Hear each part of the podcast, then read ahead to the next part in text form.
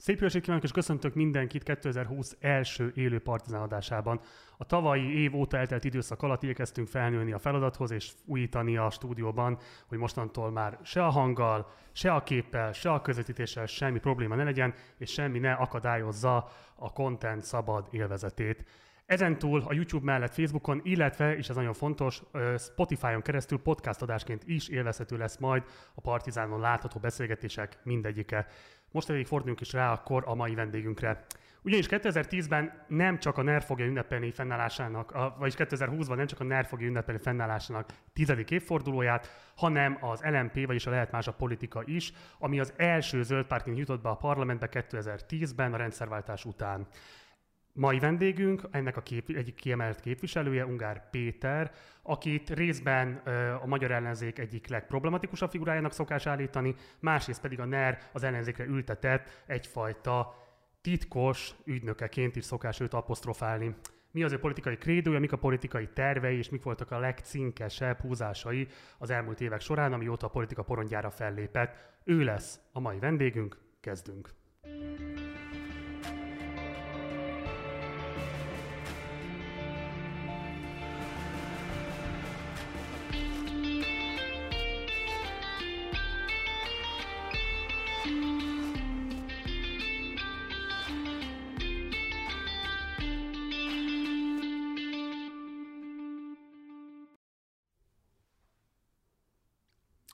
Üdvözlök a stúdióban, Péter, szeretettel köszöntelek a Partizánban. Mi egyébként életkorunkból fakadóan is tegeződünk, meg egyébként is tegeződünk, amikor nem a stúdióban ülünk, ezért ezt nem fogjuk mostantól sem elhazudni. Szervusz, köszönöm, hogy elfogadtad a meghívásunkat. Szia, köszöntök mindenkit.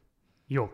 Um, elég sok minden témával készültünk, tehát hogy közben a biztonsági éveket, de mielőtt még beletérnék nagyon a sűrűjébe annak, hogy akkor most uh, hogy is állt a politikai krédót, egy picit menjünk vissza a kezdetekre. Ugyanis olyan interjú nem nagyon készült veled, amelyben úgy általánosában beszélni arról, hogy mi az a világnézeti alap, amin te állsz, és amin keresztül szemléled a világot, és alakítod a politikai pályafutásod. Tehát egy picit arról kérlek, hogy mesélj, hogy számodra a politika hogyan jelent meg az életedben, és pontosan mikor. Hát ugye én egy politizáló családból jöttem, ez eléggé nyilvános, hogy édesanyám Schmidt Mária, készültem az ezzel kapcsolatos kérdésekre, hogy egy ilyen nyilvános családállítást akkor együtt megtegyünk, illetve a nagynéném Ungár Klára, aki pedig ugye SZDSZ-es politikus volt, már a párt nincs. Öm, úgyhogy én mindig is nagyon sokat hallottam a politikáról már gyerekkorom óta, van egy ilyen, és alapvetően én ezért ezzel nagyon sokat olvastam ilyenekről, meg sok ö, ö, édesanyám ezt amúgy, tehát hogy erről, erre nevelt is, adott ilyen könyveket. Meg Milyen ezt... könyveket? Tehát mi az, amit a kezedbe adott édesanyád legelőször politikával kapcsolatban? A legelső politikai ö, könyv, amire én kifejezetten emlékszem tőle, az ö, azt hiszem, hogy a igen, igen, igen, az, az a Boros kormányról a Kamikáza kormány című könyv volt, szerintem 13-14 éves lehettem, és nagyon érdekes volt. Nem emlékszem amúgy a szerzőre, tehát ezzel kapcsolatban, illetve hát nekem volt egy nagyon konzervatív politikai jellegű neveltetésem, tehát nagyon antikommunista, nemzeti érzelmű ilyesmi. Emellett pedig édesapám szintén nagyon foglalkozott, ugye üzletember volt, tehát ingatlan üzlettel foglalkozott, de mellette nagyon érdekelte a politika, ővele is sokat beszélgettem ilyenekről. Öm, igazán az, hogy én én azt gondolkodtam, hogy valamilyen szinten a politikával fogok foglalkozni, nem akartam politológiát tanulni, mert azt gondolom, hogy attól az ember nem fog jobban érteni a politikához. Ezt az álláspontomat fenntartom amúgy azóta. Ezt az álláspontot édesanyád is osztotta? Tehát ebben családilag azonos Szer- álláspontom Tehát ebben a családban például szerintem párt preferenciától függetlenül teljes konszenzus van. Öm, az a helyzet, hogy ezért én földrajzszakra elmentem Edinburghba, és majd még oda mi szeretnénk már, bocs, mert az fontos egy pont lesz az illetve, de még egy picit a kezdetekről. 2002-ben, amikor megnyílt a terrorház, ami szerintem a nagy közönség számára az első ilyen föleszmérés volt arra, hogy édesanyád egyáltalán létezik az országban, hiszen az volt az egy ilyen nagy Andrea kvázi uh-huh. a politikába. De ott voltál annak a nyitásán, és ö, ott voltál? Ugye én 91-ben születtem, tehát hogy ez csak mindenki kalkulálja bele a válaszba. Én úgy emlékszem, hogy igen, sőt azt hiszem, emlékszem, a, emlékszem arra, hogy amikor nagyon sok ember volt, és akkor édesanyám az András úton kinyitotta az ablakot, és lehetett látni a sok embert, erre emlékszem emlékszem. Öm, igen, igen. Meg az egész terrorházának a megnyitására emlékszem, meg a vitára, ami azt követte. Mert ugye 11 éves volt, és például egy 11 éves gyerekre azt gondolom a terrorháza még talán erősebb hatást kelt azokkal a talán túlzónak is mondható hatáskeltésekkel, amikkel ugye operálnak a különböző termekben. Elárulok egy kulisszatitkot. Amikor az ember végigmegy, és van az utolsó terem, ahol a, a felakasztott embereknek a nevét mondják az 56-os megtorlásba, ott én mondom, az én hangomon vannak a nevek. Komolyan? Igen. Azt akkor vették föl vele 11 évesen? Így, hát 10-11, igen. Aha. Milyen élmény volt először végigmenni a terrorháza? Mi az, ami leginkább megmaradt számodra abból? Mm, szerintem vizuálisan nagyon erős. Tehát én nagyon, szerintem nagyon jó, hogy tehát én amúgy ezzel, ezzel, ezzel a fajta kritikával a terrorházára, hogy egy ilyen showműsorszerűen operál, ez abszurdum. Hát meg kell nézni a Polint vagy a Jadvasemet, azok is a vizualitással operálnak. Egyszerűen olyan világban vagyunk, ahol emberek arra vannak szocializálva, főleg a tőlem fiatalabb meg a mi generációnk, hogy nem tudnak egyszerűen nagyon nagy szöveget befogadni. Tehát az, hogy a vizualitással operál és azzal mutat meg történő dolgokat, ez szerintem alapvetően egy jó dolog, és egy elitista vekengés, akinek szerintem ez, ez nem tetszik. Én azt gondolom, hogy a, nekem a kedvencem a propaganda, a, ami ugye a Kádár propagandájáról szóló terem az, az a kedvencem. Illetve nekem szerintem nagyon, nagyon jó még az, ahol, a, ahol lehet hallgatni a, a különböző elmondásokat, a, a, és például a polcellen, amit mond, az egy nagyon erős szöveg, ahol a telefonokat fel lehet venni nem tudom, mert ugye jártál ott, nem tudom. Nem is egyszer. Emlékszel nem erre. Is egyszer.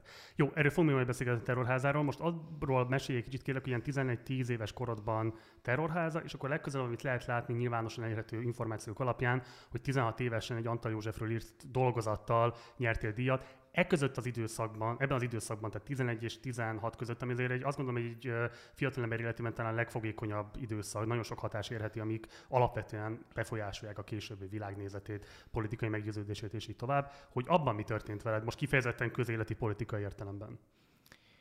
Hát azért az a 10x évesen az ember nem a közélettel, én sem a közélettel voltam alapvetően elfoglalva, hát azért az ember ilyen más dolgokat él meg. Szerintem 13 évesen mindenki nyomorultul érzi magát például, tehát erre így emlékszem, hogy rossz volt kiskamasznak lenni, hát kinek nem volt rossz kiskamasznak lenni a világon.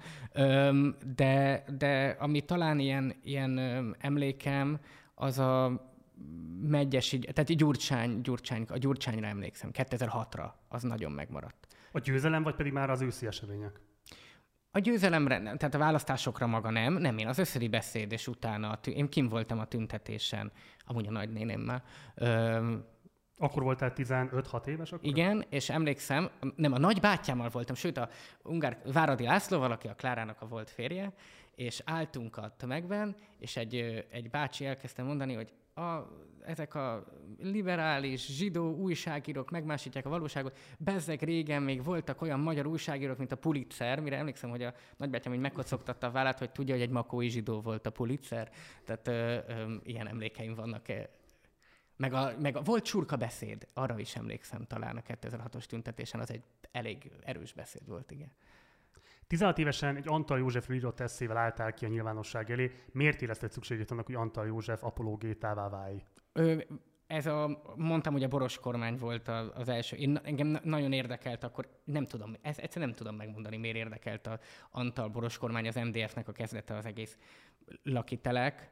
Talán azt éreztem, hogy mivel én abban nőttem fel, hogy a Kádár rendszer ellenzéke és a romantikus idei a szüleimnek az mind a fővárosi demokratikus ellenzékhez kapcsolódik, számomra egy ilyen nagyon revelatív dolog volt, hogy amúgy a rendszerváltoztatásban egy nagyon elitista dolog az, hogy ugye mindenki a demokratikus ellenzékről beszél, és mondjuk a lakitelekről, meg a táncház meg a Kádár rendszer népi ellenzékéről nem nagyon volt szó, és amúgy a történelem tanárom mondta, hogy indul. Tehát a Toldi Ferenc gimnáziumban történt tanára mondta, hogy induljak ezen a versenyen. Nem rád akarom olvasni ezt a szöveget, csak igazából szeretném megérteni ennek a gondolati nagy, részé, nagy részével egyetértek. Nagy részével egyetértesz? Mert Igen. ugye ez ugyebár alapvetően nem is egy elemzés az Antal kormánynak, vagy Antal József politikai karakterének, hanem leginkább egy SDS bashing, amelyben azt is az SDS fejére SDS olvasod. és Fidesz. Az, a Fidesz nem említed meg, az SZDSZ konkrétan megemlíted, és azt írod a fejük, vagy azt olvasod a fejükre, hogy kvázi a taxis blokkádot ők maguk hergelték ki a társadalomból, meg sem említve azokat az egyéb tényezőket, amik mondjuk elsődlegesen talán mégiscsak hathattak a taxis társadalomra, meg a buszos társadalomra is, hiszen ne felejtsük el, itt nem csak a taxisok csináltak blokkádot, hanem a különböző volántársaságok, buszvezetői is. Tehát, hogy ezt, mint hogyha egyáltalán nem is játszott volna szerepet ennek a fejleménynek Én a amikor azt mondtam, hogy egyetértek, nem erre gondoltam, hanem arra, hogy szerintem a cím címer vitában egyértelműen azoknak volt igazuk.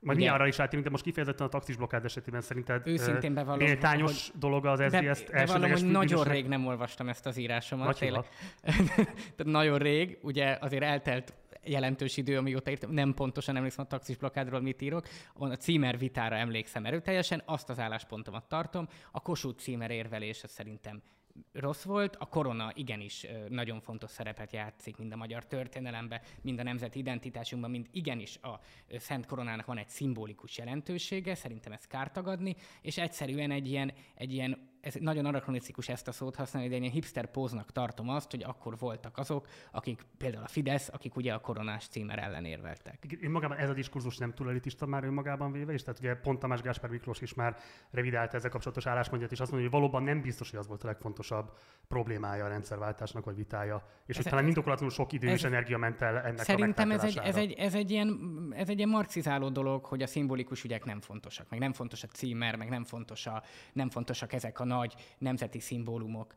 Ez igenis a nemzet lelkéről szóló vita volt. Akkor ez egy nagyon is nagy jelentőségű vita. Én értem, hogy a rendszerváltoztatásnak nagyon sok ember azért érezte az elárul, ahogy elárul, el volt árulva a rendszerváltás eszménye, mert ugye tömeges munkanélküliség lett, mert átláthatatlan módon erről lehet úgy vitázni, hogy mennyire történt így, ö, kerültek ugye a vagyontárgyak magánkézbe, hogy egyszerűen az a nem lét, ez a jó lét, amit az emberek gondoltak, hogy jön, ezt minden lehet mondani, de igenis a szimbolikus dolgoknak is volt jelentőségük. Nem a jelentőségét tagadom, hanem ugye arról beszélek, hogy te is a címervitáron nagyjából egy bekezdés szentelsz ebben a szövegben, mi mondjuk az, hogy konkrétan egy millió ember hirtelen elveszíti a munkahelyét, mindenfajta létbizonytalanságba belekerül, ami korábban azért szokatlan volt a számára. Tehát az, hogy most kvázi álláskeresővé kell, hogy váljon, neki most a piacon meg kell magát méretetni, amivel korábban soha nem is találkozott, stb. Ez is összesen egy fél mondat, tehát hogy nem mint hogyha azokat a reflexeket ismételnéd meg ebben a szövegben, amik egyébként a rendszerváltás akkor is mozgatták azokat, akik alakították azt, és mint hogyha ezzel egyébként magyar társadalom alapvető élmény a rendszerváltás nem biztos, hogy korrelálna? Én el tudom képzelni, hogy azért ebben a 15 éves koromban írt szöveg nem kellően Jó. reflektál a szociokulturális és gazdas... róla? Konkrétan a rendszerváltás erre a kérdéséről. Azt gondolom, hogy hazugság azt mondani, hogy nem volt alternatíva. Ez, amit a ö, részben amúgy az MDF egy része és a liberális értelmiség is mondott abban az időben, egyszerűen nem igaz. A állami tulajdonnak a része Szlovéniában, vagy mondjuk a Jugoszláviából kivált államokban, vagy akár Csehországban még mindig nagyobb, mint ami hiába az Orbáni uh, újraállamosítás, még mindig nagyobb, mert egyszerűen ez a fajta, amúgy, amúgy nem az Antal kormányban kezdődött, és ezért fontos az első miniszterelnököt megvédeni, mert ugye ők akkor mondták azt, hogy nem lehet visszanyomni a uh, fokrémbe, ha már az ember kinyomta, ezt szebben fogalmazta meg, de ez a lényege. Uh, mert a német kormány alatt már elkezdődött egy olyan vadprivatizáció, ami egyszerűen egy ideológikus jellegű és furcsa ezt mondani az utolsó MSZNP kormány, egy neoliberális történet volt, ami mondom, még regionálisan is nem, nem a példát követte. De te láttál bármi ezzel ellenkező politikai gyakorlatot vagy szándékot Antal József miniszterelnöksége alatt? Tehát ö, Antal József egy rettentő nehéz helyzetben volt, és ezt szerintem nem értékeljük kellően. Bárki, aki egyébként ebbe a helyzetbe került volna, nagyon nehéz helyzetbe lett volna. De azért, mert az, persze, azt mondom, Antal József egy nehéz helyzetben volt. Több, több dolgot csinált, ami szerintem jó volt. Szerintem az MDF-SZDSZ paktum egy reálpolitikailag helyes dolog volt, és hozzájárult ahhoz, hogy valami fajta nemzeti egység jellegű dolog megteremtődjön. A levezényelte békésen az, hogy az ország áttért a piacgazdaságba és demokráciára, igenis volt benne egy demokratikus eszmény, emellett az az ember ö, mégiscsak a halálos betegségét és elképesztően ö, ö, szerintem szépen és elegánsan viselte, hihetetlen színvonalas, és még szerintem a kritikusai sem tagadhatják, hogy intellektuális mélységgel beszélt az ország ügyeiről, és mellette azt tett, amit tenni tudott. Tehát, tehát kétféle kritika van ugye Antal József. És Kádára szokták mondani, hogy ott voltam volna, nem kellett azt tettem, amit tennem kellett. Ez amúgy egy Acél György igen, mondta igen, Kádár igen. Jánosra az utolsó MSZMP gyűlésen.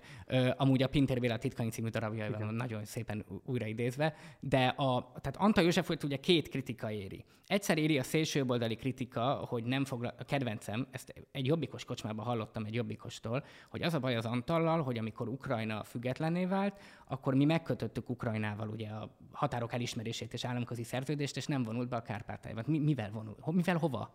Ho, mit csináljon? Ez teljesen, ez az egyik teljesen reálpolitikától független és szerintem rossz kritika Antal Józsefről, a másik meg a liberális, vagy sok nem, sokkal inkább baloldali kritika, ami ezt az egész ö, ö, hatalmas társadalmi problémát, ami ugye a, a tömeges munkanélküliség és a gyárak bezárása is ez volt, ezt ráterheli. Nem, nem tudott, egyszerűen nagyon rossz helyzetben volt. Nagyon rossz helyzetben volt. Mit csináljon a, az, az olajárral? Hát kaptuk egy nyomott áron, ugye a KGST meg a Varsói Szerződés keretein belül.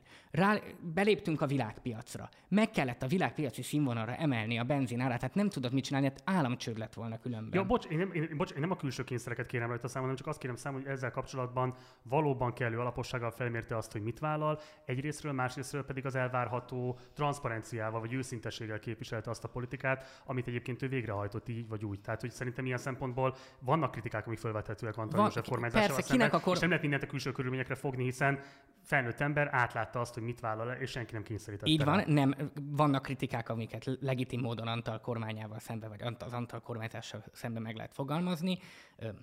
Sok ilyen van, de ennek ellenére azt gondolom, hogy helye van a Nemzeti Panteonban. Jó, ugye lezajlott ez a 2010, bocsánat, 2006-os eszéd, amiért díjat nyertél, és nem sokkal később egyébként kimentél Amerikába, és ha jól olvastam, akkor a demokrata kampányban Barack Obama első megválasztása előtt ténykedtél, de erről nagyon kevés információ van. Pontosan mit csináltál a demokrata párt Tehát a, ö, nem, én a demokrata kongresszus szervező, van az a DNCC, ami a, ami a, a convention szervező bizottság, ami egy ilyen igen. Tehát ez egy politikai, ez egyel politikai, mint amilyenek hangzik, egy rendezvényszervezőkör.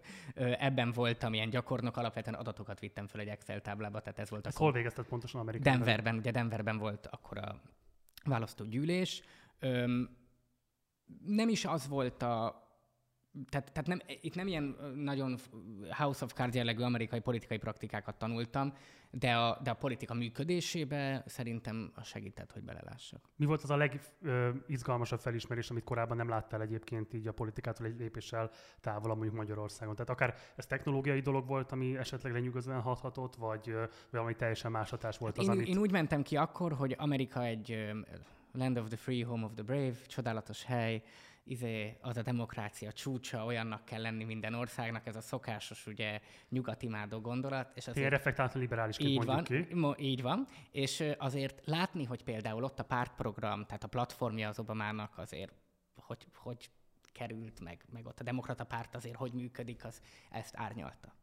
De volt olyasmi, amire kifejezetten azt gondoltad, hogy, hogy, hogy lenyűgözöm mondjuk, hogy egy politikai kultúra ott tart, ahol, és hogy mondjuk milyen jó lenne. Hát az, igen. Tehát volt bármi olyasmi, ami inspirálóan hatott ilyen szempontból rád, és azt gondoltad, Elképesztő hogy... professzionálisan csinálják. Elképesztő professzionálisan. Akkor, ugye, és ez nem most volt. Elképesztő professzionálisan. Minden pillanat ki volt találva.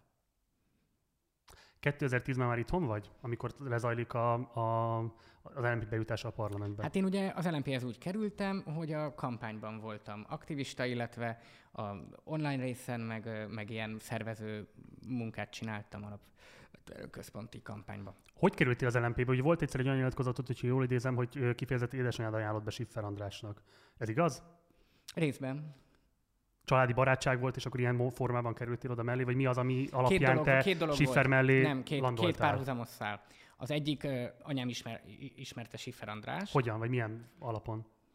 Hú, nem, nem, azt nem tudom, hogy ők... ők... Családi barátság, vagy munka, munkakapcsolat? Szerintem hát valahogy a magyar közéletből megismerték egymást, ezt majd megkérdezem, mert amúgy igazából nem tudom a választ. A másik, ami fontosabb volt, hogy ugye az Anta József alapítványon keresztül én az MDF-hez akkoriban közel kerültem, és föl akartak rakni, nem tudom, emlékszel az MDF-nek a pulcsis plakátjára? Igen, ami... amikor három különböző pulcs pulóverben álltak. A Benetton reklám. Igen. Én oda fel voltam kérve, és akkor többen, köztük mindegy. Többen mondták, hogy ezt ne tegyem, mert annak a pártnak vége. Ezeket a tanácsokat azóta is nagyon köszönöm, mert ott megmentettek. Tehát mondjuk az édesanyád megmentett életed első komoly politikai fiaskóját. Ez nem édesanyám volt. Ez nem édesanyám Nem volt? édesanyám Ő tolt volna, hogy mennyi laplakátra föl? Nem, ő, vele, ő hozzá nem jutott el ez, tehát nem is beszéltem hát. Ha eljutott volna, akkor ott vert volna nagyon téged. Valószínűleg helyesen, de, de már ezelőtt másoknak a javaslatára el se jutott ebbe a fázisba, és akkor ugye voltak, akik az MDF-ből, vagy az MD, tehát már akkor nem voltak az MDF-be, de MDF-esek voltak, és uh, lettek uh, LMP-sek, ebből a Mile Lajos talán a leghíresebb, és akkor így hallottam, hogy van egy ilyen út, és Ja, és elmentem egyszer egy Bokros Lajos baráti kör, ilyen is volt rendezvényre, és ott ott eldöntöttem, hogy nem leszek neoliberális. Azt hiszem, az volt a fő trauma, ami a másik irányba nyomott. Az, az... Ideológia vagy személyes? Hát a kettő keveréke.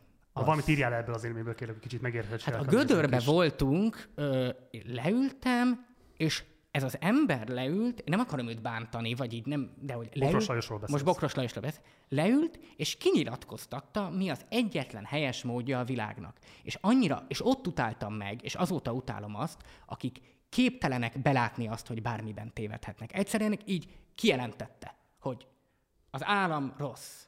És persze, hogyha valaki ilyen nagyon magabiztosan ezt így, izé, mint a prédikálná neked, akkor rögtön elkezdtem olvasni, hogy az állam jó.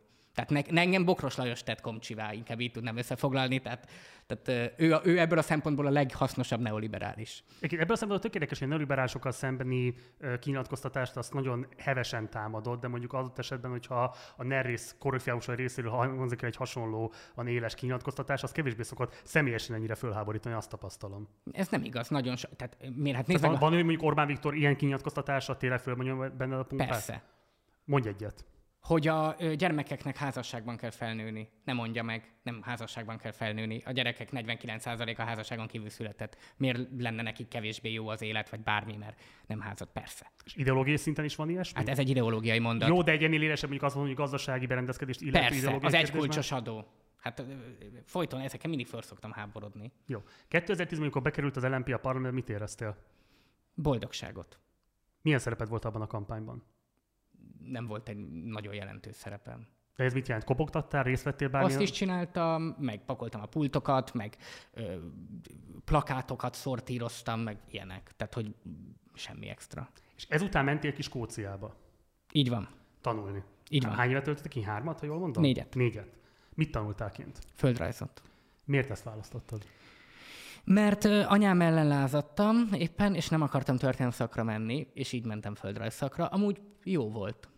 Politológia az akkor szóba se jöhetett. Mondom, hogy az nálunk. Semmilyen szinten. Nem, az, az abban meggyőzött. Most szerintem megutált az összes politológus, azt gondolom emiatt. Hát ha eddig nem utáltak, akkor már Én most már sem biztosan, igen. Most már nyilvánosá tetted. Mi az a legfontosabb, amit tanultál ebben a négy év alatt, és ami azt érzed, hogy így elkíséri, nem tudom, Na, de így tudok a politikai vára- életedet? Tudok válaszolni arra, hogy hol döntöttem, hogy parlamenti politikus szeretnék lenni, hogy olyan menők voltunk az egyetemen. Nem kérdeztem, de mondd el. Olyan menők voltunk az egyetemen, hogy a, egy jó barátommal, Andyvel, mindegy, jártunk a skót parlamentben nézni a First Minister's Question Time, ami olyan, mint a Prime Minister Question Time, csak a skót miniszterelnökkel, és Alex Salmond volt a aki egy zseniális figura, volt a miniszterelnök, és kérdeztek tőle valamilyen ilyen gyógyszer, hogy, hogy melyik gyógyszernek milyen várólista, meg hogy áll rendelkezésre. És elővette a mappáját, egyszer elolvasta az adatokat, és utána olyan magabiztosan és olyan debattőri képességgel adta elő, hogy rájöttem, hogy ez egy gyönyörűen komplex és szép szakma. És akkor, akkor érezte azt, hogy én, is én, erre van az igen. utad.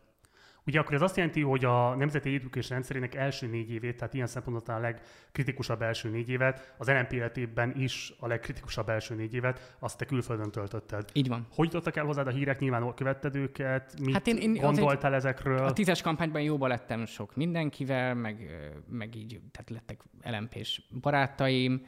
Öm,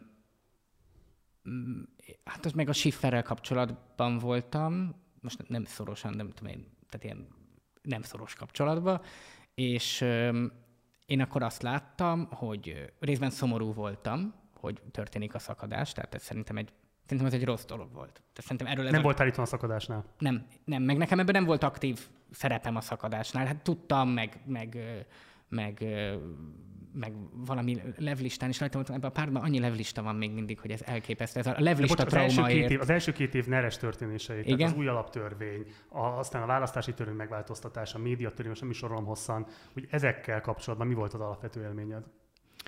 Ugye öm, azért annak ellenére, hogy az LMP-re szavaztam, én akkor azt gondoltam, hogy helyes, hogy elsöprik a előző kormányt, és megérdemlik, és azt gondoltam, hogy az is jót tesz, hogyha... Vá- Tehát, hogy én az elején támogató voltam ezzel a kormányjal, ezt szerintem, már mondtam korábban is. Meddig? Öm, nagyon érdekes, hogy én egyszerűen nem értem ezeket az embereket, akik tudnak mondani egy x törvényt. Tehát hogy, tehát, hogy van egy idő. Egyszerűen azt éreztem egy idő után, amit elmondtam ugye Bokros Lajosról, hogy ez az egész rendszer, ez egy ilyen, egy ilyen, egy mindenben, tehát inkább így mondom, semmiben nem enged teret egyszerűen mindenben előre megszabott módon mennek, semmi a saját pártérdekükön kívül nem érdekli őket, és az egész politikai rendszert magukra húzzák föl. Tehát nem, volt egy, nem, nem láttam az állam férfiúi felelősséget a miniszterelnökben, amit amúgy én őszintén megvallom, mondjuk 10-11-ben én feltételeztem Orbán Viktorról. Tehát én jobb véleménnyel voltam Orbán Viktorról, még mindig jobb véleménnyel vagyok Orbán Viktorról, mint mondjuk az átlag ellenzéki szavazó, de akkor is jobb véleménnyel voltam Orbán Viktorról, mint mondjuk az átlag elempés, nagyon sokat romlott. Tehát én, én ebből a szempontból megértem, tehát, tehát szerintem rossz az ellenzéknek, ha úgy tekintjük, hogy aki tízben már nem volt full ellenzéki, az rossz ellenzéki. Nem, én nem is ezt kérdezem engem, az érdekel, hogy mi az, amit téged átfordított, tehát mik voltak azok az élmények, ami alapján azt érezted, hogy ez már nem tud jobb lenni, mint ami 2010 előtt volt. Tehát volt-e bármilyen olyan törvény, ami nálad nagyon kiverte a biztosítékot, volt-e bármilyen olyan megnyilvánulás, amire azt érezted, hogy ez vállalhatatlan, és nem ezért uh, zajlott le a váltás 2010-ben? Öm, és több minden volt, de mondom, hogy szerintem ez az általános hangulati dolog az, hogy, az, hogy önmagában nincs a miniszterelnök véleményen kívül más vélemény el, ö, megérvelve, a, vagy meg megérvelve, megfogadva, az szerintem ez a lényegi probléma ebben a rendszerben. Tehát én ezt, nekem ez, ez az elején szerintem talán még nem látszott meg, akkor még... Ez 2015 se látszott szerinted? Tehát érted, akkor már évek óta nem adott interjút mondjuk az Indexnek, évek óta lehetett tudni, hogy mondjuk a pártban semmi más vélemény nem kaphat teret, csak ő, ő az, aki direktben kinevezi, és nem valami belső verseny dönti el, hogy ki indulhat el melyik választókerületben. Tehát ott már eleve egy olyan fél évtizede legalább kézi vezérlésű párt vezetés zajlott, ami teljességgel Ez megegyezett igaz. a 2010 utáni időszakkal, és azért ezt te, mint politikai, politikailag tájékozott ember nyilvánvalóan láttad. Ez igaz, nem volt kellő reflexiós képességem, hogy ezt akkor lássam. Ez így van, hogy a Fidesznek a korábbi működése szerintem is ebből a szempontból nagyon nagy a szezúra az első Orbán kormány és a vereség utáni. Tehát azért az első Orbán kormány most ahogy utána olvastam, hogy most ez, ez valamiért most ez érdekelt az utóbbi időben, azért az nem volt ennyire, én értem, hogy volt a csonka kuratórium, meg a nem tudom milyen ügy, de azért nem volt egy, egy ennyire ebből a logikából induló rendszer, és hát ugye én nekem ezt igazán tudnom kellett a Schmidt Mária Ante Portas ügy miatt. Tehát, ezt mondjuk el azért a fiatalabb nézőinknek, hogy ez pontosan mit jelent, hogy 2006-ban, kérlek, hogy mondd el, mit 2006-ban a második vereség után édesanyám írt egy publicisztikát a ö, Népszabadságba, ez ugye már eleve kontextusába helyezi a történetet, mert az volt az utolsó mondata, hogy ugye az állatfarmra utal, ahol ugye mindent meg lehet csinálni a, a, abban a rendszerben, hogy csak Jones nehogy visszajöjjön. Ugye itt utalnak, hogy utal arra, hogy a, a balliberálisok milyen rossz dolgokat csinálnak, és csak az a riagatnak, hogy az Orbán nehogy visszajöjjön, és akkor az utolsó mondat az, hogy de a Jones nem fog visszajönni, tehát hogy Orbán Viktor nem jön vissza többet. Ez édesanyámnak nem egy ö, olyan jóslat, ami bejött szerintem el tudjuk most már mondani ennyi idő elteltével, de ö, akkor ugye őróla megjelent egy cikk a Magyar Nemzetben, ami körülbelül abban a stílusban jelent meg, mint ahogy 50-es években megjelent, a, vagy a 70-es években a Szabad Népben, hogy XY elvtárst érdemei elismerése mellett más pozícióba jelöljük, és amúgy meg a titoistákkal összeesküdött egy nem tudom micsoda, benne volt a Spéder, a Nobilis, a mindenkiben, a, az Áder, a, és, és tulajdonképpen az egy ilyen üzenet volt. Elég egyértelmű üzenet volt. Amúgy, hogyha az emberek megkérdezik, hogy én miért lettem ellenzéki, ez erre egy részben egy válasz. Tehát, hogy azt lát, na várj, bocs, akkor erre több kérdésem is van. Ugye egyrészt ez az az időszak, amikor Kósa Lajos tévében mondja el azt, hogy feltétlenül Orbán Viktor többször már nem lesz Így van. miniszterelnök jelöltje a pártnak.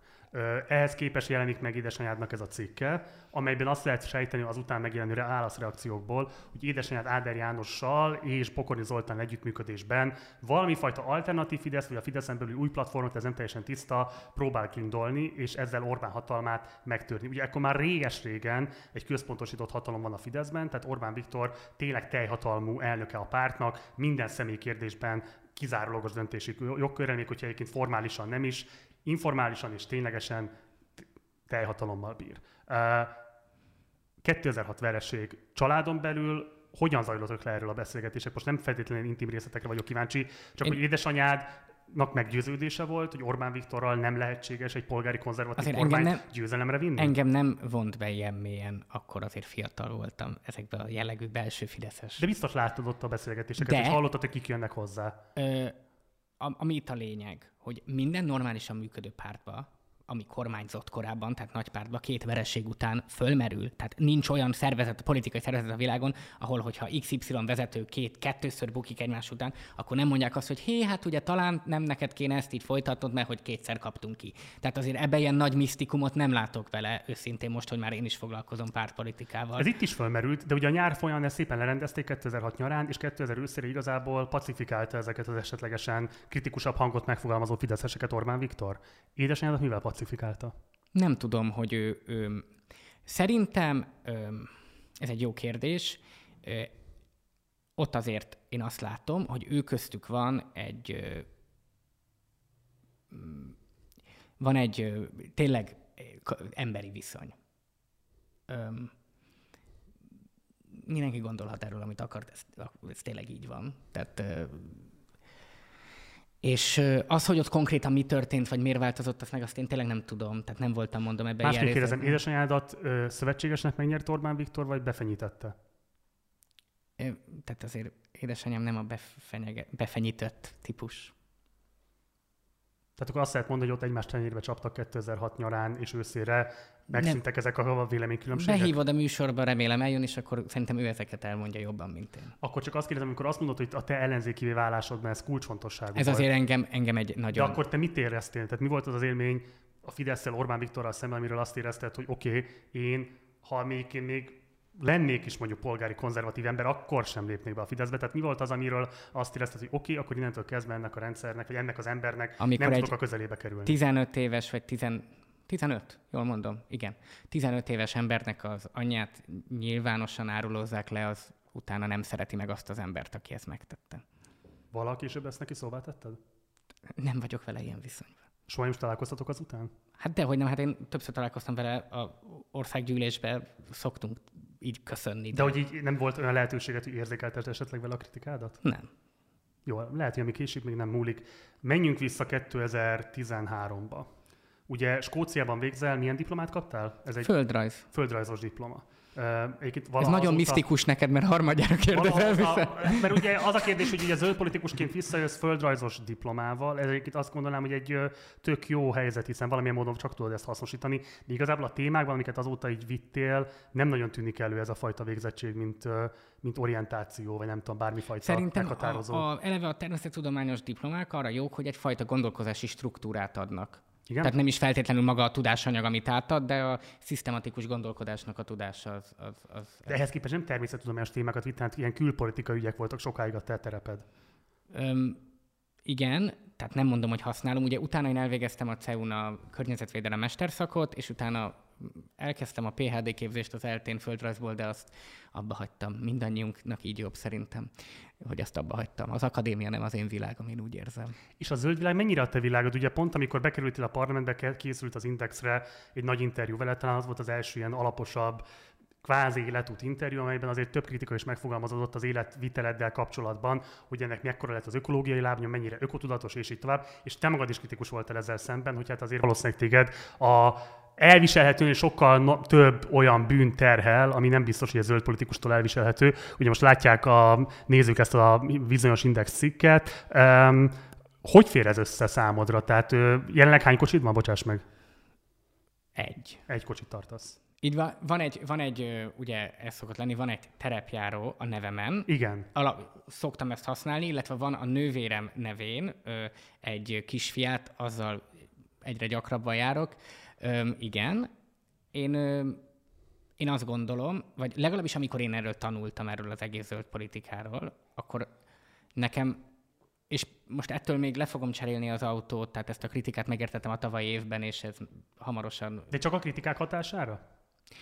Mindjárt szerintem Jó. a gondolatnak erre lesz, tehát hogy be fogom fejezni. Én meg tök jó, hogyha az emberek az életmódjukba ezen változtatnak, de azok, akik azt mondják, hogy a klímaváltozást életmód, különböző embereknek az életmód döntéseivel lehet majd Persze, mérsékelni. Ez, ez döntés kérdés, ez nem ez, kérdés. Ez, ez, ez ennél... Szabályozási kérdés az állam szerepének, meg ebben nincsen vita, csak azért ezzel takarózni, hogy ha ameddig az állam ezt nem teszi meg, addig én magam de sem nem, feltétlenül nem, nem, nem. teszem meg a szükséges önkorlátozásokat, azért ez nyilván egy gyenge pozíció. De én nem vettem fel ezt a pozíciót, mert nem fejeztem be a mondatot. Tehát azt akartam elmondani, hogy ettől még természetesen, főleg valakinek, akinek egy zöld pártba, tehát hogy én mondom, megértettem ezt, ugyanakkor azt gondolom, hogy ha a zöld politika belemegy egy életmód politikába, mint ahogy ugye Nyugat-Európában belement, akkor az szerintem Magyarországon nem fog tudni valójában sikeres lenni. Mert ezek a jelzések, amik az életmód jelzések, ezek, öm, ezek egy elit, nem elit pozícióbeli különbözőséget jeleznek. Nem feltétlenül azt jelzik, hogy ki mit gondol a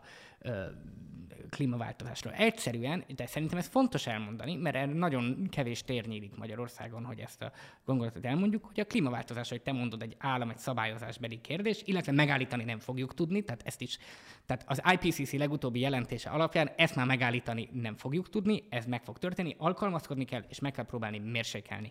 De az, és tök jó dolog, hogyha valakik nem használnak szívószálat, de az, hogy a klímapolitika az lett Európában, hogy egy ilyen szívószál fétisbe vagyunk, azért ez, ez, ez az ügyet szerintem nem szolgálja. És még valami a zöld politika kapcsán. Én azt gondolom, hogy a zöld politika, én nagyon sok, igen, akkor így mondom, nagyon sok ambivalencia volt velem kapcsolatban, hogy ugye ez mennyire egy baloldali, baloldalinak kell lenni. Ez ugye az lmp belül egy nagyon nagy vita volt. Én ebből, ebben nagyon sok hülyeséget beszéltem sokáig, erre nemrég jöttem rá.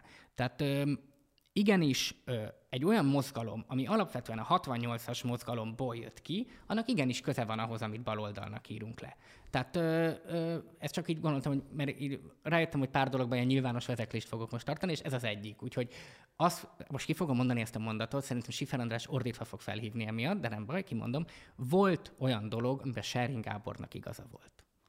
Nevezzük akkor már meg. Ugye Sering Gábor egyébként lmp képviselő volt 2010 után, majd a szakadáskor a párbeszédesekkel, vagy PMS-ekkel, akkor még PM volt, tartott. Miben volt igaz a Sering Abban, Gábornak? hogy a zöld politikának több köze van a baloldalhoz, mint a jobboldalhoz. Vannak benne jobboldali dolgok, de több köze van a baloldalhoz. Úgyhogy most belemennék egy ilyen mozgalomtörténeti vitába, akkor egyébként lehetne azzal érvelni, hogy Magyarországon konkrétan egyébként ugye ezek a különböző gazdamozgalmak, kis gazdamozgalom és így tovább, bon keresztül jött be, vagy nem elsődlegesen, de ott is megjelent ugye ez a zöld gondolat, tehát hogy nálunk nem feltétlenül az a fordulat játszódott le, mint a nyugat-európai zöld pártoknál, de akkor ez egy fontos önkorrekció, vagy nem tudom, hogy hogy kellene ezt nevezni. Hát önkritikát gyakorolok. Önkritika. Én eljöttem ide önkritikát gyakorolni, nyilvános önkritikát gyakorolni. Remek. Jó, de hogy ezzel együtt is um, Számodra miben, jel, miben áll ez a, a, a, a, a zöld politikusi lét? Tehát, hogyha azt mondod, hogy nem feltétlenül életmódbeli kérdések határozzák meg azt, hogy valaki autentikusan zölde vagy sem, akkor mi az, ami szerinted elválasztja őt attól, hogy ő most az establishmentet, vagy pedig ténylegesen valamilyen módon az önkorlátozást is megkövetelő zöld politikát képviseli -e? Szerintem a zöld politika arról szól, hogy a gazdasági rendszer, amiben jelenleg vagyunk, az nagyon sok olyan dolgot használ, anélkül, hogy ezt kvázi kifizetné, vagy ezt integrálná a gazdaságba, ami túl fog használni, és ami miatt a rendszer maga fenntarthatatlan nem csak, e, ebbe benne van értelemszerűen a természet, tehát ugye a, ennek a válság tünete a klímaváltozás, nem is a klímaváltozás, mert a jobb oldali a kedvéde, igen, a klíma egy dinamikusan változó rendszer, tehát klíma, a változik a klíma. Ne lőjük el a poénokat előre, majd e, fogunk ezzel, erről beszélni. De ennek ellenére az emberi hatás az egy tudományos konszenzus, és én szeretem a természettudományokat akkor is, hogyha a posztmodernek ezt a fehér férfiaknak a gonosz nem tudom milyenek tartják, és emellett például ilyen szerintem a gondoskodó munka. Az ugyanilyen egy olyan dolog, amit a gazdasági rendszer úgy használ, hogy nem fizeti ki, nem integrálja, és ezt a gondoskodó munkát nagy részt nők végzik, és ez sem egy fenntartható módja a gazdaságnak, és ez is zöld politika. Nem akarok itt leragadni, csak szerintem abban a szempontból fontos, hogy egy olyan 2019 után vagyunk, ahol Magyarországon is tömegtüntetések zajlottak le a különböző nemzetközi zöld mozgalmak magyarországi hatására. Ugye Greta Thunberg nevét kell kiemelni mindenképpen, a Fridays for Future alkalmakat kell kiemelni mindenképpen, az Extinction Rebellion megjelenését kell kiemelni, amelyekkel kapcsolatban ugye számos korábbi zöld mozgalmár, aki tényleg gecsölt itt a 2000-es években, vagy még korábban, amikor három ember sem érdekelt, és mindenki ilyen szefos hülyéknek nézte őket, őket, hogy most mi az Isten kell a Földért, és ugye Igen. egyáltalán az öko kérdésekkel foglalkozni, hogy ők kritikával illetik azt az életmód forradalmat, mert így azonosították be ezeket a mozgalmakat, amely pont a rendszer kérdések helyett így az egyéni döntésekre próbálják redukálni a problémát, miközben nyilvánvalóan ez nem egy redukció, hanem egyfajta belépési pontja szerintem egyébként ennek az egész Ebben ö, klímapolitikának. Tehát ez a kérdésem, hogy ebből a szempontból ö, van akár te is érted egy ilyen arca ennek a mozgalomnak, és most a neres terheltségre egy pillanatra Ne beszéljünk, mert fogunk még arról beszélni. De hogy lehet, hogy azért itt egyfajta jelentősége lesz annak, hogy te magad személyedben milyen életmódbeli megkötésekkel élsz azért, hogy hozzájárulj a klíma, katasztrófa, Na, következmények mérsékléséhez. Nem. Tehát ha én most a leggazdagabb Magyarország gyűlési képviselő veszek magamnak egy 25 milliós hibrid terepjárót, hogy milyen jó ember vagyok, és a Crazy Ex Girlfriendből eléneklem az I'm a good person, look at me, tehát nem, tehát nem. Ez, ez szerintem ez rosszat tesz. Ezzel én, egy, én ezzel maga mutatom, hogy ez egy elit dolog. Azzal, hogyha megjelenek, nem is tudom, mi ennek a neve, annak a új ilyen zöld terepjárónak, amilyen nagyon menő, ilyen luxus, mindegy, van egy ilyen, azt hiszem, igen. Na, Amit az Áder János vett? Mindegy, ő is valami hasonlót tolatott Szerintem az autókat nem mi fogjuk megszakérteni, feltételezem. Tehát, tehát, hogy egy ilyen autót, akkor az nem, tehát szerintem nem szolgálja magát azt, hogy erről beszélünk.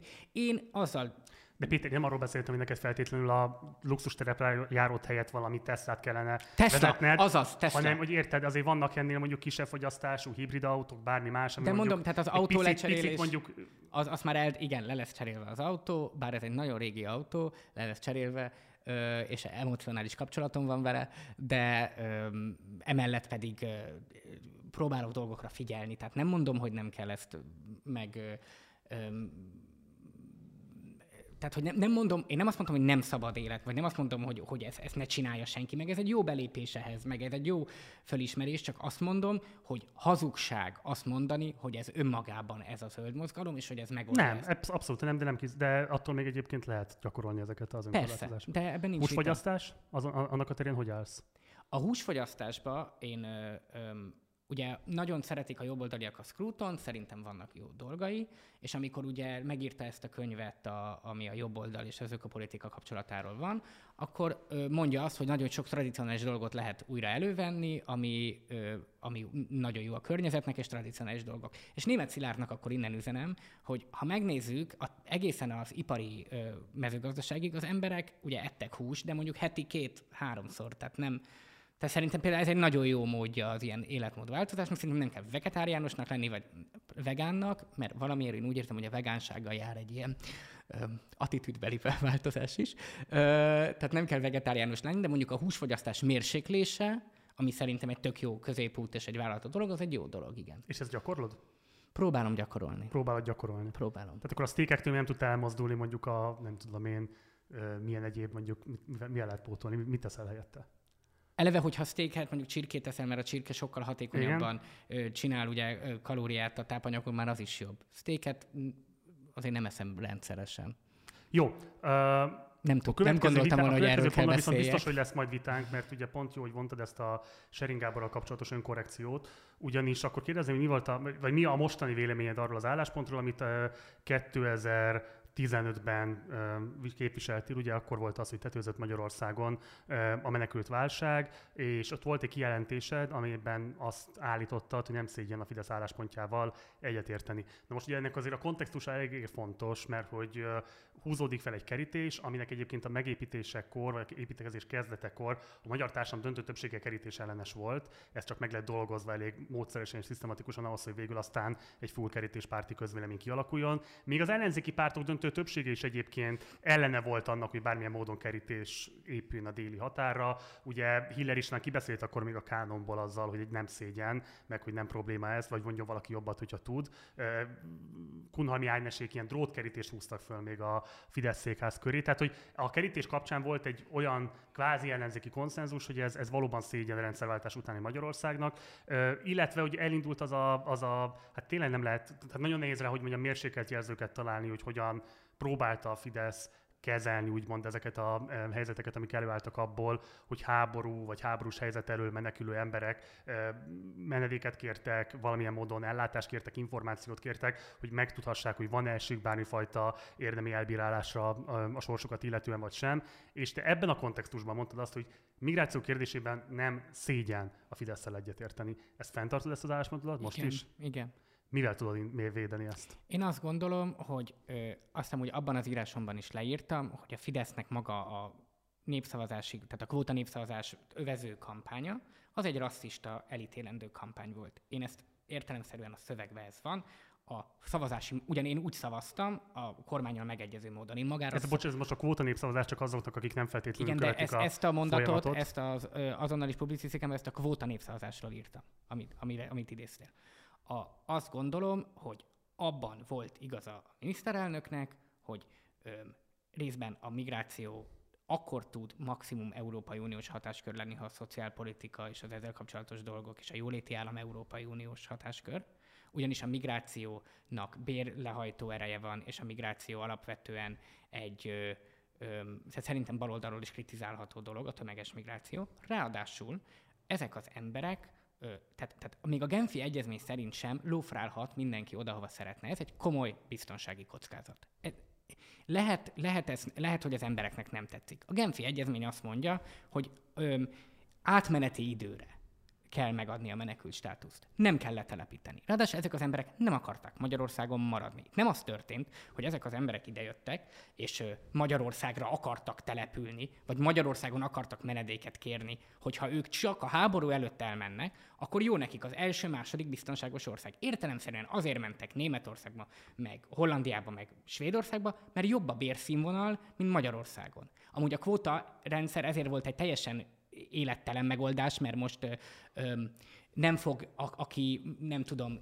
Svédországban akar élni, az nem fog örülni, hogyha utána Békés megyébe, a Békés megyei bérszínvonal mellett oda mint kötelező kvóta oda rakjuk, tehát ez egy abszurdum. Ez nem egy, meg, egy megoldás. És Angela Merkel, bár nagyon jól korrigált, eredet, tehát, és ez, hogy még egy dologban felháborítsanak, egyszerre értek egyet Orbán Viktorral és Angela Merkel, ami úgy érzem, hogy egy eleve egy intellektuális etvasz, és még nagyon föl fog háborod, háborítani. Egyetlen egy jó megoldás volt. A kerítés szimbolikusan volt jó megoldás. Annyit jelentett, hogy a kormány meg fogja védeni az ország határait, szerintem ez egy jó dolog, ami igazán megoldotta ezt a kérdést. És az, és az európai reálpolitika egyik csúcsának látom, az a Merkel-Erdogan paktum volt.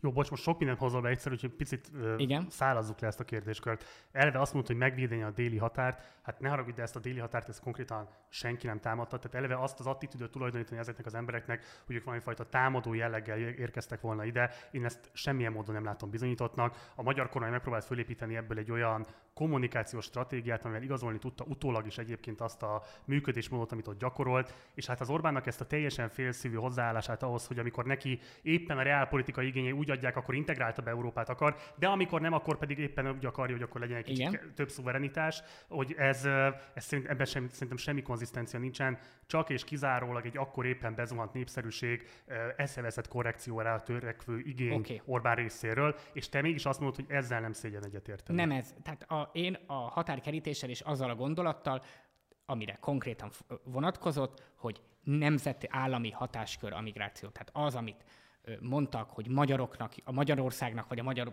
parlamentnek, vagy a magyaroknak, most mindegy, hogy ez milyen szubjektumként fogalmazott meg, van joguk eldönteni, hogy ki élhet Magyarországon, ki jöhet be, ki nem. Ez szerintem egy igaz és helyes állítás. Ettől még rengeteg rossz dolog. Hát Orbán Viktor, hát világkvótát javasolt Szijjártó Péter az ENSZ-be, az elején a kvótarendszert még támogatta a miniszterelnök, aztán egyszer csak kitalálta, hogy ez lesz a fő dolog, amiben nem fog egyetérteni. Tehát nagyon sok cikcak volt ebben, ebben egyetértek, meg összeegyeztetetlen dolgokat is mondott, de egyszerűen az, hogy nem jösszmékelhet senki Magyarországon össze-vissza. Tehát az, ami volt a keleti pályaudvarnál, és amúgy, amit a kormány csinált, hogy emlékszel, hogy... Hát az abszolút a kormány hibája volt, tehát az aztán, aztán de most mondtam, hogy a kormány csinált, most mondtam ki ezt a mondatot. Tehát, de akkor nem lehet őket egyszerre úgy mondván a magyar szuverenitás megvédőjének és egyébként. Tehát érted, tehát a keleti pályaudvarhoz azért kerültek az emberek, de akkor fejezve a mondatodat, mert? Mert ugye egy idő után úgy érezték, hogy most megvédjük Európa határait, és újra, mint a egri csillagok, ez volt az egyik, és akkor utána hirtelen rájöttek, hogy igazából nekünk a legkönnyebb az, amit minden balkáni ország csinált addig, hogyha ezeket az embereket átengedjük Ausztriába, mert ugye úgyis oda akartak menni, és oldják meg mások. Azért ez a gondolat, pedig erre nem, nem hallunk kritikát a magyar ellenzéktől, azért ez a gondolat sem az európai ö, szolidaritásnak a, a mélységéből jön, hogy menjetek innen, aztán majd megoldják a németek. Tehát ez se egy nagyon európai szolidaritásról árulkodó gondolat. Ö, egyik, tehát, tehát hogy az nem volt helyes, természetesen. De a kerítés azt jelentette a magyar embereknek, hogy a, mi tört, mit, mit lát, amikor az ember tévét nézett, mondjuk megnézte, nem az M1 híradót mondom, mert ebben nagyon bele fogsz kötni, hanem a, nem tudom, valamilyen híradót megnézett. elmondhatom, mit látott egyébként konkrétan 2015 nyarán. Szerintem azt láthatta alapvetően a társadalom azonnali reakciója az nem az volt, hogy, hogy, hogy, hogy rettegés és takarodjanak innen, és megindultak a pogromok, hanem egészen elképesztő együttműködésben megoldották akár a déli határnál, akár a keleti pályaudvarnál, akár az M7-es pá- ö, autóút mentén, hogy ezeknek az embereknek legyen vízük, gyógyszerük, étkük, és így tovább. Tehát, hogy valami egészen hihetetlen mértékű szolidaritás jelent meg a magyar társadalom részéről, és a politika ahelyett, hogy megpróbált volna valamilyen módon ebből főzni, és valamilyen módon ezzel kezdeni valamit, jelezem az ellenzéki pártok sem tették meg, de a kormánypárt meg kifejezetten stigmatizálta ezt az attitűdöt, és fölépítette azt a fajta hergeltségét a társadalomnak, ami aztán oda vezetett ahova. Tehát, hogy én azzal a érveddel nem értek egyet, hogy itt a kormány az ténylegesen a népakaratot képviselve járt volna el, és vállalta volna ezeket a konfliktusokat. Nem, én azt látom, hogy kifejezetten a magyar nép reakcióival szembe menve próbálta belehergelni a társadalmat, sajnos utólag sikeresen, egy ilyen full idegen ellenes attitűdbe. Én most a kerítésről beszélek. Tehát a... Az ennek az eszköze.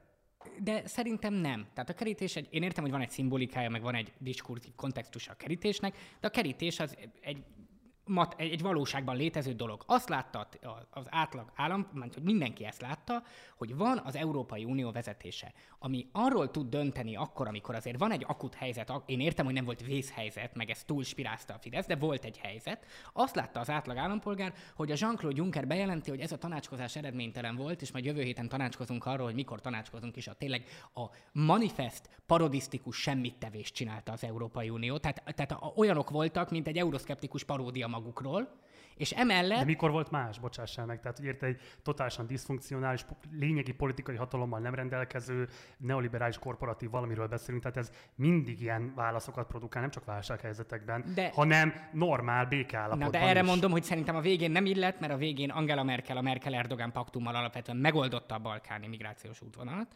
Az... Hát nem megoldotta, mondjuk azt, hogy letompította ez az egyetlen valós megoldás az ez volt, Jó.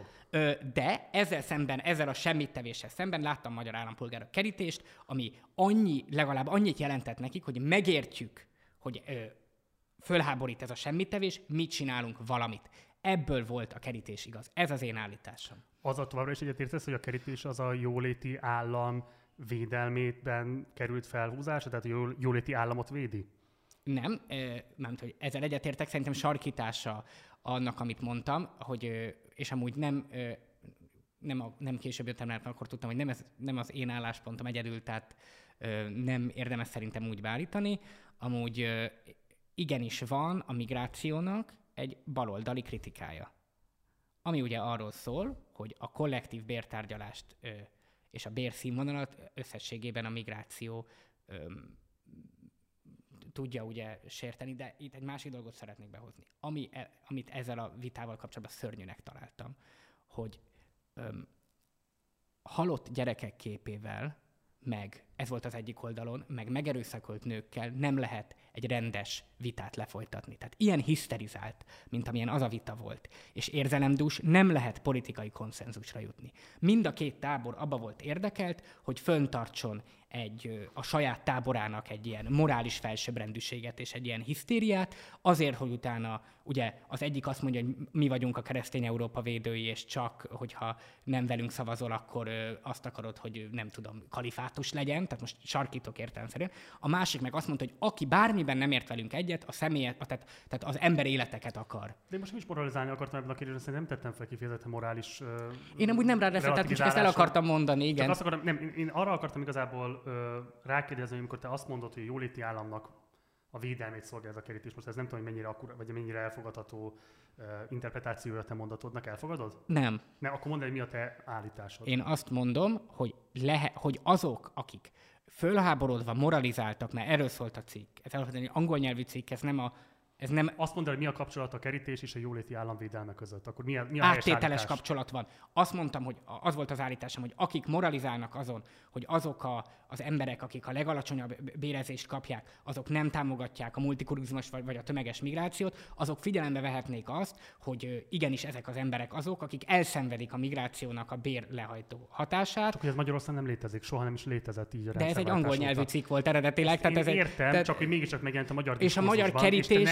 nem igazítottad a, a, a, kontextushoz. A magyar kerítés, az, mint a migráció ellen egy lépés volt benne ebbe a cikkbe. De ez, eredet, ez, ez, nem, ez nem a magyar kontextusról szólt, ez egy európai kontextusról szóló akkor, akkor volt. csak egy záró kérdés, hogy abban egyetértünk, hogy azért mondjuk a magyarországi hát jóléti állam nem is lehet ilyesmiről beszélni, de akkor azt mondom, a maradékaira, amik még vannak egyáltalán, azért az Orbán kormány mindig is nagyobb veszélyt jelentett, mint bármennyi migráns.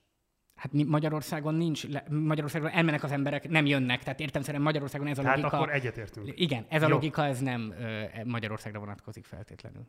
Jó, na, ö, menjünk tovább a 2018-as kampány irányába, jó? Uh-huh. Ö, te igazoltad le Ron Verbert, ö, akivel aztán kifejezetten, ö, hát ilyen eléggé dühött volt a szakításotok. Lehet ezt így fogalmazni. Ugye Hát a szakítás szót- dolog, a- a szakítás szóval szeretnék- szakaszig.